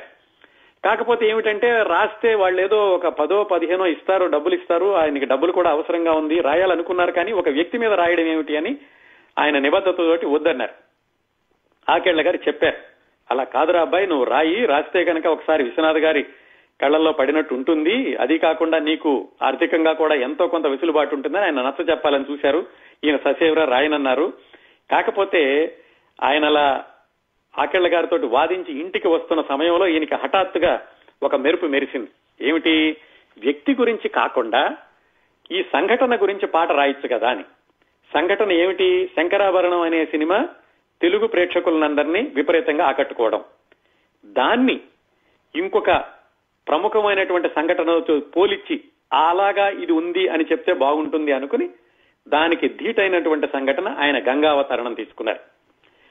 గంగాదేవి దివి నుంచి భువికి ప్రజల యొక్క దాహార్తిని తీర్చడానికి ఎలాగైతే కిందకి దూకిందో మధ్యలో శివుడి జటాజూటంలో నుంచి ఆగి అదేవిధంగా తెలుగు ప్రేక్షకుల యొక్క కళార్తిని తీర్చడానికి అని చెప్పి విశ్వనాథ్ గారు ఈ శంకరాభరణం సినిమాని సృష్టించారు అని ఒక కాన్సెప్ట్ అనుకుని ఆ విధంగా ఆయన గంగావతరణం పేరుతోటి ఒక స్వాగత గీతం రాశారు. ఆకెళ్ళ గారు కూడా సంతోషించారు నా మాట విని రాశాడు కదా అని. ఆ రోజు రానే వచ్చింది. ఈ శంకరాభరణం యూనిట్ అంతా కూడా కాకినాడ ఆ విజయోత్సవ సభకి వచ్చారు. వాళ్ళిక రావడానికి సమయం ఉంది. సీతారామ శాస్త్రి గారు ఆయన పేజీలు పట్టుకుని వెళ్ళారు లోపలికి. ఆయన రాసినటువంటి పాట చదవడానికి అంతా హడావుడిగా ఉంది. అప్పట్లో సీతారామ శాస్త్రి గారు అంటే స్థానికంగా ఎవరికైనా తెలుసుకోవాలని తెలిసేమో కానీ మిగతా వాళ్ళందరికీ పెద్దగా తెలియదు కదా. వాళ్ళందరూ కూడా ఈయన చూసి ఎవరు నువ్వు అని అడిగారు. దగ్గరలో ఉన్న పోలీసులు వాలంటీర్లు. ఈయన చెప్పారు నేను ఇలాగా స్వాగత గీతం రాయమన్నారు రాసుకొచ్చాను అని. సర్లే రాసుకొచ్చావు కదా పక్క నుంచో. అవసరమైనప్పుడు పిలుస్తాంలే అని ఈయన ఏదో పక్కకు నెట్టేశారు. అసలే చాలా సన్నగా ఉంటూ ఉండేవాడు ఆయన. దాంతో ఆయనకి విపరీతమైనటువంటి కోపం వచ్చింది. దాంతో ఆయన వాళ్ళని సరే అయితే మీరు నన్ను ఇప్పుడు పక్కకి తోసేస్తున్నారు కదా నేను ఇక్కడ ఉండడం కాదు నేను ఇక చదవను ఈ స్వాగత గీతం అనేది చదవను అది నాకు పోతున్న అవకాశం కాదు నా స్వాగత గీతాన్ని వినే అవకాశాన్ని ఆ యూనిట్ వాళ్ళు శ్రోతలు పోగొట్టుకుంటున్నారు అని ఆయన వాళ్ళతోటి కోపంగానే అక్కడి నుంచి బయటకు వచ్చారు మొత్తానికి చదవలేదండి. ఆయన రాసినటువంటి పాట ఆ రోజు చదవలేదు. బయటకు వచ్చేశారు. వచ్చేశాక కాకపోతే ఈయన రాసినటువంటి పాటలు మిగతా మిత్రులందరూ వినేవాళ్ళు కదా ఈ గంగావతరణం కూడా అద్భుతంగా ఉంటుంది. ఆ పాట వింటుంటే కనుక మనకి గంగ ప్రవహిస్తున్నట్లే ఉంటుందండి దివి నుంచి భూమికి. వినిపిస్తాను అది కూడా మీకు త్వరలోనే. అది మిగతా మిత్రులందరూ వినేసరికి కొంతమంది ఇది చాలా బాగుంది దీన్ని క్యాసెట్గా చేస్తే బాగుంటుందని అప్పట్లో వాళ్ళు ఏదో టేప్ రికార్డులో రికార్డ్ చేసి కొన్ని క్యాసెట్లుగా కూడా చేశారు. కాలం ఒక రెండు సంవత్సరాలు ముందుకు జరిగిపోయింది. జరిగిపోయాక ఈయనకిలోగా అనకాపల్లి ట్రాన్స్ఫర్ అయింది. కవిత్వం రాయడం పాటలు రాయడం మాత్రం ఇవి కొనసాగుతూనే ఉంది. అక్కడికి వెళ్ళి అనకాపల్లిలో ఈయన పాటలు రాస్తూ కొనసాగుతున్న సమయంలో ఆర్ఎస్ఎస్ కూడా ఎక్కువగా పాటలు రాస్తూ ఉండేవాళ్ళు. ఒక సంఘటన చెప్పారు ఆయన. అలా అనకాపల్లిలో ఆయన ట్రాన్స్ఫర్ అయ్యి ఆర్ఎస్ఎస్కి పాటలు రాసే సందర్భం అంటే పంతొమ్మిది వందల ఎనభై మూడు ఎనభై నాలుగు ఆ ప్రాంతాల్లో అనుకోండి. అప్పట్లో ఏం జరిగిందంటే ఈయన ఆర్ఎస్ఎస్ కార్యక్రమానికి ఎక్కడికో ఒక ప్రార్థనా గీతం పాడడానికో దేనికో వెళ్ళాలి. ఒక ప్రముఖ ఆర్ఎస్ఎస్ నాయకుడు ఆ రోజుల్లో ప్రస్తుతం ఆయన కేంద్ర మంత్రి అండి. ఆయన ఈ మాస్టర్కి చెప్పారట సీతారామ శాస్త్రిని తీసుకురా అక్కడ సభ జరుగుతోంది పాట పాడాలి అని. ఆయన ఏమన్నారంటే అదేదో కారు అటు వెళుతోంది కదా కారులో కూడా శాస్త్రిని ఎక్కించుకుని వెళ్ళండి అని వాళ్ళ మాస్టర్ చెప్పారు. ఆ కార్యకర్త కూడా కారు పంపిస్తారా రమ్మని ఎలాగోలాగో అన్నట్టు ఆయన. అప్పుడు ఆ మాస్టర్ ఒక మానాట అన్నారటండి ఆ ఆర్ఎస్ఎస్ ప్రముఖ నాయకుడితోటి ఆనాటి నాయకుడు ఈనాటి కేంద్ర మంత్రితోటి. ఏమనంటే చూడు ఈ రోజు ఇలాగా నువ్వు శాస్త్రి కోసం కారు పంపించాలా ఆ మాత్రం రాలేడా అని అంటున్నావు కదా. ఒక రోజు వస్తుంది త్వరలోనే అప్పుడు నువ్వు సీతారామ శాస్త్రికి ఫోన్ చేసి శాస్త్రి నువ్వు ఎప్పుడు సమయం ఉందో చెప్పు అని అపాయింట్మెంట్ తీసుకుని ఆయన దగ్గరికి వెళ్ళాల్సిన రోజు వస్తుంది అన్నారట ఆయన. ఎంత నమ్మకం ఉండాలండి ఒక మనిషి మీద. అప్పట్లో సీతారామ శాస్త్రి అంటే ఒక సాధారణమైనటువంటి కవి మామూలు ఉద్యోగి. అలాంటి మనిషి భవిష్యత్తులో చాలా గొప్ప పేరు తెచ్చుకుంటాడని అందరితో గౌరవించబడతాడు అని ఇంకొక మనిషికి ఈయన మీద నమ్మకం ఉండాలి అంటే ఎంత అద్భుతమైన సన్నివేశం అండి అది. నిజంగానే అలాగే జరిగింది. ఒకసారి ఫాస్ట్ ఫార్వర్డ్ చేస్తే ఓ పది పదిహేను సంవత్సరాల తర్వాత ఆయన రాజకీయ నాయకుడు అయిపోయాక శాస్త్రి గారికి ఫోన్ చేసి ఆయన అపాయింట్మెంట్ తీసుకుని ఆయన కలవాల్సినటువంటి సందర్భం కూడా జరిగిందండి. దాన్ని అక్కడ ఉంచి ఇలా ఒక రెండు సంవత్సరాల తర్వాత ఈయన రాసినటువంటి ఆ గంగావతరణం క్యాసెట్ లాగా చేసి వాళ్ళ మిత్రులందరూ వాళ్ళ దగ్గర సర్క్యులేట్ అయిందని తెలుసుకున్నాం కదా. వాళ్ళల్లో ఎవరో కొంతమంది పిల్లలు ఆ పాట నేర్చుకుని విశ్వనాథ్ గారి దగ్గరే పాడారు. కె. విశ్వనాథ్ గారు మరో సందర్భంలో ఆ అనకాపల్లో కాకినాడ వచ్చినప్పుడు ఈ పిల్లలు వాళ్ళ దగ్గర ఈ గంగావతరణం పాట పాడడం సంభవించింది. అది విని ఆయనకి బాగా నచ్చింది. ఆయనకి తెలియదు ఎప్పుడో ఎవరో రాశారు తన కోసమే రాశారని ఏమి తెలియదు ఆయనకి. కాకపోతే అది బాగా నచ్చి ఆయన అప్పట్లో జననీ జన్మభూమి అని ఒక సినిమా తీస్తున్నారు. ఆ సినిమాలో పెట్టుకుంటే బాగుంటుంది అని ఆ పాటలు పాడిన వాళ్ళని అడిగారు. వాళ్ళు చెప్పారు ఇలా భరణి అనే కలం పేరుతో రాస్తారో చెంబోలు సీతారామ శాస్త్రి గారు ఆయన రాశారు ఈ పాట అని. సరే ఆ యూనిట్ వాళ్ళ ఎవరో ఈయనకి ఒక ఉత్తరం రాశారు. ఇలా మీ పాట విశ్వనాథ్ గారు జననీ జన్మభూమి అనే సినిమాలో వాడుకుంటున్నారు మీ అనుమతి ఇవ్వండి అని. సీతారామ శాస్త్రి గారు వెంటనే సమాధానం ఇచ్చారు. అది అసలు ఆయన కోసం రాసిన పాటే. ఆ రోజు అక్కడ పాడలేకపోయాను. అందుకే నేను నిరభ్యంతరంగా వాడుకోండి. కాకపోతే నాకు పారితోషికం అవసరం లేదు. నా పేరు మాత్రం ఖచ్చితంగా వేయండి అని ఈయన సమాధానం ఇచ్చారు. ఆ విధంగా ఆ రోజు శంకరాభరణం యూనిట్కి పాడాల్సినటువంటి ఆ గంగావతరణం పాట విశ్వనాథ్ గారి చేతుల మీదుగానే జననేని జన్మభూమి అనేటటువంటి సినిమాలో చోటు చేసుకుంది.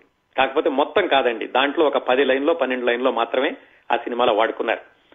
ఆ సినిమాలో వాడుకున్నారు అని తెలిసాక ఆ సినిమా క్యాసెట్ విడుదలయ్యాక సీతారామ శాస్త్రి గారు వెళ్ళి ఒక ముప్పై క్యాసెట్లు కొనేశారు. విందాం నా పాట ఎలా ఉంటుందో అని. తీరా చూస్తే క్యాసెట్లో పాట లేదు. ఎందుకంటే ఆడియో రిలీజ్ అయిపోయాక ఆ సినిమాలో పెట్టారు ఆ పాటని. ఆ జననీయ జన్మభూమి సినిమాలో పాటలు అన్న దాంట్లో వేటూరు సుందరరామూర్తి గారి కింద సిహెచ్ సీతారామ శాస్త్రి బ్రాకెట్లో భరణి అని ఉంటుందండి. ఆ విధంగా రికార్డుల పరంగా చెప్పుకోవాలంటే సీతారామ శాస్త్రి గారి మొట్టమొదటి సినిమా జననీ జన్మభూమి. ఆయనకి తెలియకుండానే ఆయన పాటని కొంత భాగం అందులో వాడుకున్నారనమాట ఈ గంగావతరణం అనేది విశ్వనాథ్ గారికి అంతగా ఎందుకు నచ్చింది అంటే దానిలో ఉన్నటువంటి ప్రవాహం దానిలో ఉన్నటువంటి భావం అండి. కొంచెం చదివి వినిపిస్తాను మీకు. మీకు ఈ పాట ఇంకెక్కడా దొరకదండి. వినాలన్నా గానీ చదవాలన్నా గానీ దీనిలో కాన్సెప్ట్ ఏమిటంటే సీతారామ శాస్త్రి గారు అనుకున్నది గంగ ఎలాగైతే ఆకాశం నుంచి భూమికి వచ్చిందో అలాగే విశ్వనాథ్ గారు శంకరాభరణం అనేటటువంటి ఒక కళాఖండాన్ని ప్రజలకి అందచేశారు. అది అంతర్గతంగా ఉన్నటువంటి భావం.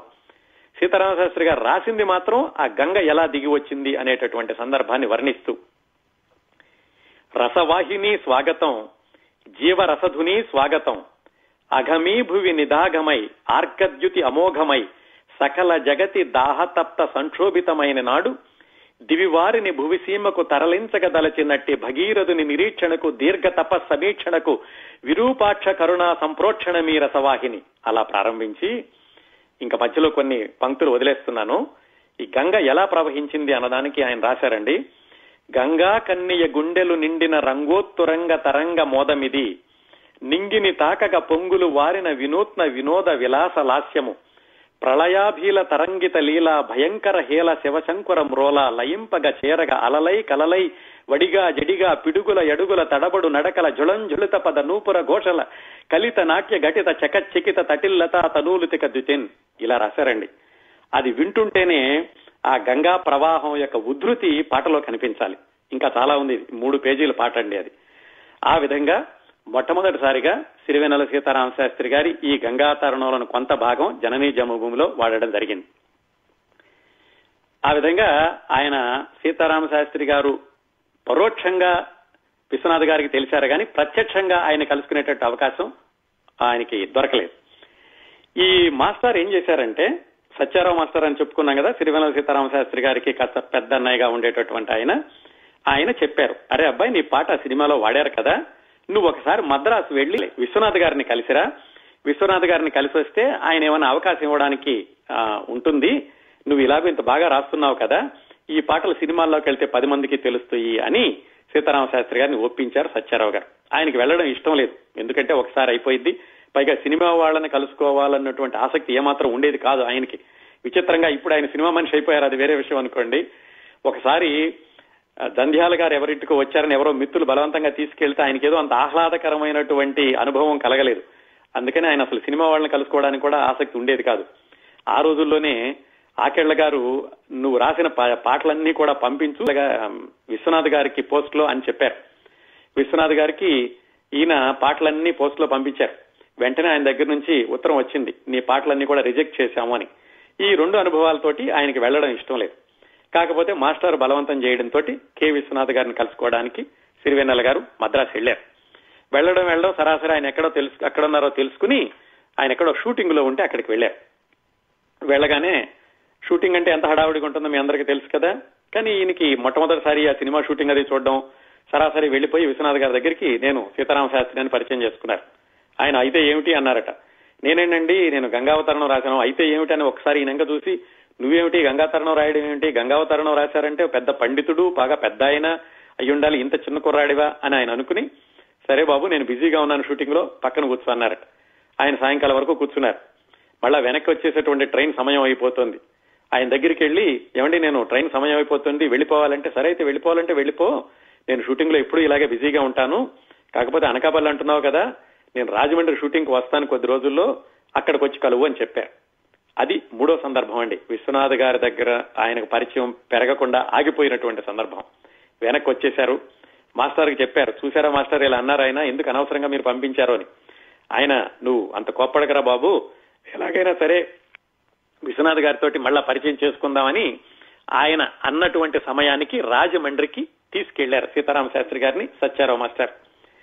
రాజమండ్రి వెళ్ళేటప్పుడు అక్కడ ఈ జననీ జన్మభూమి షూటింగ్ జరుగుతోంది. విశ్వనాథ్ గారు ఏం చెప్పారంటే నేను ఇవాళ షూటింగ్ బిజీలో ఉన్నాను రేపు రండి ఖాళీగా మాట్లాడుకుందాం అన్నారు. సరే వీరు వాళ్ళ వీళ్ళు వెనక్కి వచ్చేసి మళ్ళా మర్నాడు కె విశ్వనాథ్ గారిని కలుసుకోవడానికి వెళ్ళారు. అప్పటికి వాళ్ళు షూటింగ్ ప్యాకప్ చేసేసి వెళ్ళిపోయారు. ఇంకా కోపం వచ్చింది శాస్త్రి గారికి. ఈయన రమ్మని చెప్పారు ఆ మాత్రం బాధ్యత లేదా మన కలుసుకోవాలి అని. వాళ్ళ ప్రయారిటీస్ వేరే ఉంటాయి వాళ్ళ ప్రాధాన్యతలు వేరే ఉంటాయి వాళ్ళ బిజీ వేరే ఉంటుంది. కాకపోతే ఈయనకి మాత్రం అంత సుముఖంగా అనిపించలేదు. ఆయన అలా రమ్మనమని చెప్పి ఆయన వెళ్ళిపోయేసరికి. అక్కడికి అది అయిపోయింది. ఆర్ఎస్ఎస్ మాస్టారు ఈయన వెనకాల పడి మరి నువ్వు పోస్ట్ గ్రాడ్యుయేషన్ చదవాలి కదా అని సీతారామ శాస్త్రి గారిని ప్రోత్సహించడం మొదలుపెట్టారు. అప్పటికేమిటంటే ఎంఏ చదువుకుంటే గనక లెక్చరర్ ఉద్యోగం వస్తుంది. తొందరలోనే ఇంకా ఎంఫిల్లో పిహెచ్డి చేయాలి లెక్చరర్ క్వాలిఫికేషన్ కానీ గవర్నమెంట్ ఆర్డర్స్ రాబోతున్నాయని తెలిసింది. అందుకని శాస్త్రి గారు ఎలాగైనా సరే ఎంఏ పాస్ అయిపోయి లెక్చరర్ ఉద్యోగం తెచ్చుకోవాలి అనేటటువంటి ఒక దృష్టిలో ఎంఏ కోసం చదవడం ప్రారంభించారు. ఆయనకి ఏమిటంటేనట ఆ రోజుల్లో ఎలాగైనా లెక్చరర్ ఉద్యోగం తెచ్చుకుని ఆంధ్ర యూనివర్సిటీలో లెక్చరర్స్ క్వార్టర్స్లో ఉండాలి అనేటటువంటి ఒక కోరిక ఉండేది దానికోసం ఆయన తీవ్రంగా చదువుతున్నారు. ఈలోగా ఆకేళ్ళ గారు మద్రాసు నుంచి సిరివెన్నెల గారికి కబురు చేశారు. నువ్వు అర్జెంటుగా రా. ఇలా విశ్వనాథ్ గారు ఒక సినిమా తీస్తున్నారు. పాటలు రాసేటటువంటి అవకాశం వచ్చేటట్లుంది. రమ్మనమని ఉత్తరం రాశారు. మాస్టర్కి ఆ విషయం తెలిసి వెళ్ళిరా అబ్బాయి అని చెప్పారు. కాకపోతే సీతారామ శాస్త్రి గారికి వెళ్ళడం ఇష్టం లేదు. ఇలా ఎంఏ పరీక్షలకు రాస్తున్నాను. ఈ పరీక్షలు పాస్ అయితే కనుక నాకు ఉద్యోగం వస్తుంది స్థిరమైన ఉద్యోగం దొరుకుతుంది. ఇప్పుడు నేను వెళ్ళానే అనుకోండి సినిమాల్లో ఏదో ఒక పాట రాస్తాను. ఆ సినిమా విడుదలవడానికి ఆరేడు నెలలు పడుతుంది. ఆ తర్వాత మళ్ళీ నాకు అవకాశాలు వస్తాయో రావో ఎందుకండి అనిశ్చితమైనటువంటి పరిస్థితి? నాకు ఇప్పుడు ఎంఏ అంటే కనుక నాకు కళ్ళ ముందు కనిపిస్తోంది నాకు ఉద్యోగం వస్తుంది నేను వెళ్ళను అని నేను సత్యవరాన్ని మొండికేశారు. ఆ సత్యారావు మాస్టారు అలా కాదు నువ్వేమైనా సరే వెళ్ళు నీకు మంచి భవిష్యత్తు ఉంటుంది అని ఆయన బలవంతంగా సీతారామ శాస్త్రి గారికి కొంత డబ్బులు ఇచ్చి మద్రాసు మెయిల్ ఎక్కిచ్చి మళ్ళా మధ్యలో దిగిపోతాడేమోనని విజయవాడ వరకు కూడా ఆయన వెళ్ళి ఆ విజయవాడలో ట్రైన్ బయలుదేరాక ఇంకా పర్వాలేదు ఈ కుర్రవాడ దిగడు అన్నాక ఆయన వెనక్కి వచ్చేశారు చాలా సార్లండి మనిషికి ఎంత ప్రతిభ ఉత్పత్తులు ఉన్నా కానీ ఎవరో ఒకరు సహాయం చేయడం ధైర్యం ఇవ్వడం ప్రోత్సాహం ఇవ్వడం అది అవసరం అవుతూ ఉంటుంది. ఎంత విజేతల జీవితాలను చూసుకున్నా కానీ ప్రతి వారి జీవితంలో కూడా ఇలాగా ఎవరో ఒకళ్ళు చాలా నమ్మకం ఉంచి వీళ్ళ ప్రతిభ మీద ప్రోత్సహించిన వాళ్ళు కనిపిస్తూనే ఉంటారు అందరి జీవితాల్లోనూ. సిరివెన్నెల సీతారామ శాస్త్రి గారి జీవితంలో కూడా జాగ్రత్తగా చూస్తే ఈ సత్యారావు మాస్టర్ ప్రోత్సాహం ఇవ్వడం అక్కడ ఆకెళ్ళ గారు ఈయన గురించి శ్రద్ధ తీసుకుని మళ్ళా విశ్వనాథ్ గారికి చెప్పి ఆయన రమణమని పిలిపించడం వాళ్ళిద్దరిని కూడా తప్పనిసరిగా గుర్తు చేసుకోవాలి. సీతారామ శాస్త్రి గారి విజయం గురించి మాట్లాడుకునేటప్పుడు. ఆ విధంగా ఎలాగైతే మాస్టర్ ప్రోత్సాహంతో ఆయన మద్రాసు వెళ్ళారు ఆకెళ్ళ గారు పితృణ్ణి తీసుకున్నారు తీసుకుని విశ్వనాథ్ గారి దగ్గరికి తీసుకెళ్ళారు. విశ్వనాథ్ గారు అప్పుడు ఈ సిరివెన్నెల అనేటటువంటి సినిమా సిట్టింగ్స్లో ఉన్నారు. ఈయన చూశారు. చూసి ఈయన చెప్పారు నువ్వే కదా పాటలు పంపించావు ఆ పాటలన్నీ కూడా చాలా విప్లవ కవిత్వం లాగా ఉంది అందుకని నేను వద్దన్నాను అని. సీతారామ శాస్త్రి గారికి వెంటనే తెలిసింది విప్లవ కవిత్వం అన్నారంటే ఈయన పాటలు చదవలేదు అని. ఎందుకంటే ఆయన రాసిన వాటిల్లో దేనిలో కూడా విప్లవ కవిత్వం లేదు. అదంతా కూడా ఒక తాత్విక చింతన వేదాంత ధోరణి ఈ ప్రకృతి వర్ణనలు ఇలాంటివి ఉంటూ ఉండేవి. సరే దాన్ని అక్కడ వదిలేసి విశ్వనాథ్ గారు చెప్పారు. సిరివెన్నెల సినిమాలో ఒక పాట రాయాలి. దీనికి నిబంధనలు ఎక్కువగా లేవు. స్వేచ్ఛగా రాయొచ్చు. నువ్వు ఎలాగైనా రాయి అని ఆ సన్నివేశం చెప్పారు. ఆ విధాత తలుపున అనే పాటకి ఉన్నటువంటి సన్నివేశం. అది చూసుకున్నాక ఆయన ఆకేళ్ళ గారి ఇంటికెళ్ళి ఎలాగో నిబంధనలు లేవు కాబట్టి ఆయన అంతకుముందు రాసుకున్నటువంటి ఒక కవిత ప్రకృతిలోని ప్రకృతి మనిషిని ఎలాగా ప్రభావితం చేస్తుంది? ప్రకృతి నుంచి జీవితంలో నుంచి జీవిత సత్యాలు ఎలా నేర్చుకోవచ్చు? ఇలాంటి అర్థం ఉండేటటువంటి ఒక కవిత ఆయన అంతకు ముందు రాసింది ఉంటే దాన్ని ఆధారంగా చేసుకుని ఈ విధాత తలపున అనేటటువంటి పాట ఒక పది పదిహేను రకాలుగా రాశారు. రాసి ఆ మర్నాడు విశ్వనాథ్ గారికి చూపించారు. విశ్వనాథ్ గారికి అన్ని వర్షంలో బాగా నచ్చినాయి. దాంట్లో నుంచి అందులో నుంచి కొన్ని లైన్లు అందులో నుంచి కొన్ని లైన్లు తీసుకుని ఇదిగో ఇప్పుడు మనం వింటున్నటువంటి ఆ విధాత తలపున ప్రభవించినది అనేటి సిరివెన్నెల సీతారామ శాస్త్రి గారి మొట్టమొదటి సిరివెన్నెల చిత్రంలో పాట ఆ విధంగా తయారైందండి రికార్డింగ్ దగ్గరకు వచ్చేసరికి కేవి మహదేవన్ గారు ఆ పాట అంతా చూసి ఇదిగో ఈ చరణం ఈ చరణం లెంగ్త్ ఒక లాగా లేదు ఇది పెద్దది ఇది చిన్నది ఉందంటే అప్పుడు సీతారామ శాస్త్రి గారికి తెలిసింది పాట అంటే ఈ పల్లవి చరణం ఉంటుంది చరణాలన్నీ కూడా ఒకే లెంగ్త్లో ఉండాలి ఇలాంటివన్నీ కూడా అప్పుడు ఆయనకు అర్థమై అప్పటికప్పుడు పక్కనే ఒక కిచెన్ ఉంటే ఆ కిచెన్లోకి వెళ్ళి లఘువులు గురువులు లెక్క పెట్టుకుని పొడవైతే తగ్గించడం తగ్గి తక్కువ ఉన్నదాన్ని పొడిగించడం అలా చేసి మొత్తానికి ఆ పాట తయారు చేశారు. ఎస్పి బాలసుబ్రహ్మణ్యం గారు పాడాలి. ఆయన అక్కడికి సెట్టింగ్ వచ్చినప్పుడు కె విశ్వనాథ్ గారు సీతారామ శాస్త్రి గారిని ఈ గంగావతరణం పాడి వినిపించండి అన్నారట బాలసుబ్రహ్మణ్యం గారికి. బాలసుబ్రహ్మణ్యం గారికి ఈ గంగావతరణం పాట పాడి వినిపించినప్పుడు ఆయన ఒకసారి సీతారామ శాస్త్రి కి చెప్పారట రాబోయే కొన్ని దశాబ్దాలు కూడా మీవేను మీ పాటలకి తిరుగుండదు. ఆయన ఆ రోజే మొట్టమొదటి పాట వినగానే చెప్పారట. ఆయన ఇలాగా కిచెన్లో ఈ పాటను సరిచేస్తుంటే కూడా బాలసుబ్రహ్మణ్యం గారు వచ్చి ఏమిటి శాస్త్రి గారు వేడివేడిగా వండి వడ్డిస్తూ వడ్డిస్తూ పోతున్నట్టున్నారు మాకు? అన్నారట. ఆ విధంగా మొట్టమొదటి పాట దర్శకుడు మెచ్చుకోవడం అది అలా రికార్డ్ అవడం జరిగింది. ఆ పాట రికార్డింగ్ అయ్యాక అందరూ కూడా ఆ పాటను మెచ్చుకున్నాక మద్రాసులో అందరికీ తెలిసినట్టు ఎవరో కొత్త కురాడు వచ్చాడు సీతారామ శాస్త్రట అనకాపల్లి నుంచి వచ్చి కె. విశ్వనాథ్ గారికి బ్రహ్మాండమైన పాట రాశాడట అని అందరికీ వార్త కూడా వెళ్ళిపోయింది. ఆ పాట విన్నాక విశ్వనాథ్ గారు ఇంకా సిరివెన్నెల సీతారామ శాస్త్రి గారితో ఈ సిరివెన్నెల సినిమాకి పాటలు అన్నీ నువ్వే రాస్తున్నావు ఇంకెవరూ రాయడం లేదు అని చెప్పి సిరివెన్నెల చిత్రంలో పాటలన్నీ కూడా సీతారామ శాస్త్రి గారితో వ్రాయించారు. సరిగ్గా దీనికి పది సంవత్సరాల ముందే వేటూరి సుందరరామూర్తి గారితోటి ఆ సిరిసిరిమువ సినిమాలో కె. విశ్వనాథ్ గారు పాటలన్నీ రాయించారండి. ఆ ప్రభంజనం తర్వాత మళ్ళా సిరివెన్నెల గారి ప్రభంజనం. అప్పటి మొదలైన ప్రభంజనం ఇప్పటికీ కొనసాగుతూనే ఉంది. ఇవండి సిరివెన్నెల సీతారామ శాస్త్రి గారు మొట్టమొదటి సినిమా వరకు జరిగినటువంటి ఆయన జీవన ప్రస్థానంలోని కొన్ని ముఖ్యమైన మలుపులు ఆసక్తికరమైన సన్నివేశాలు.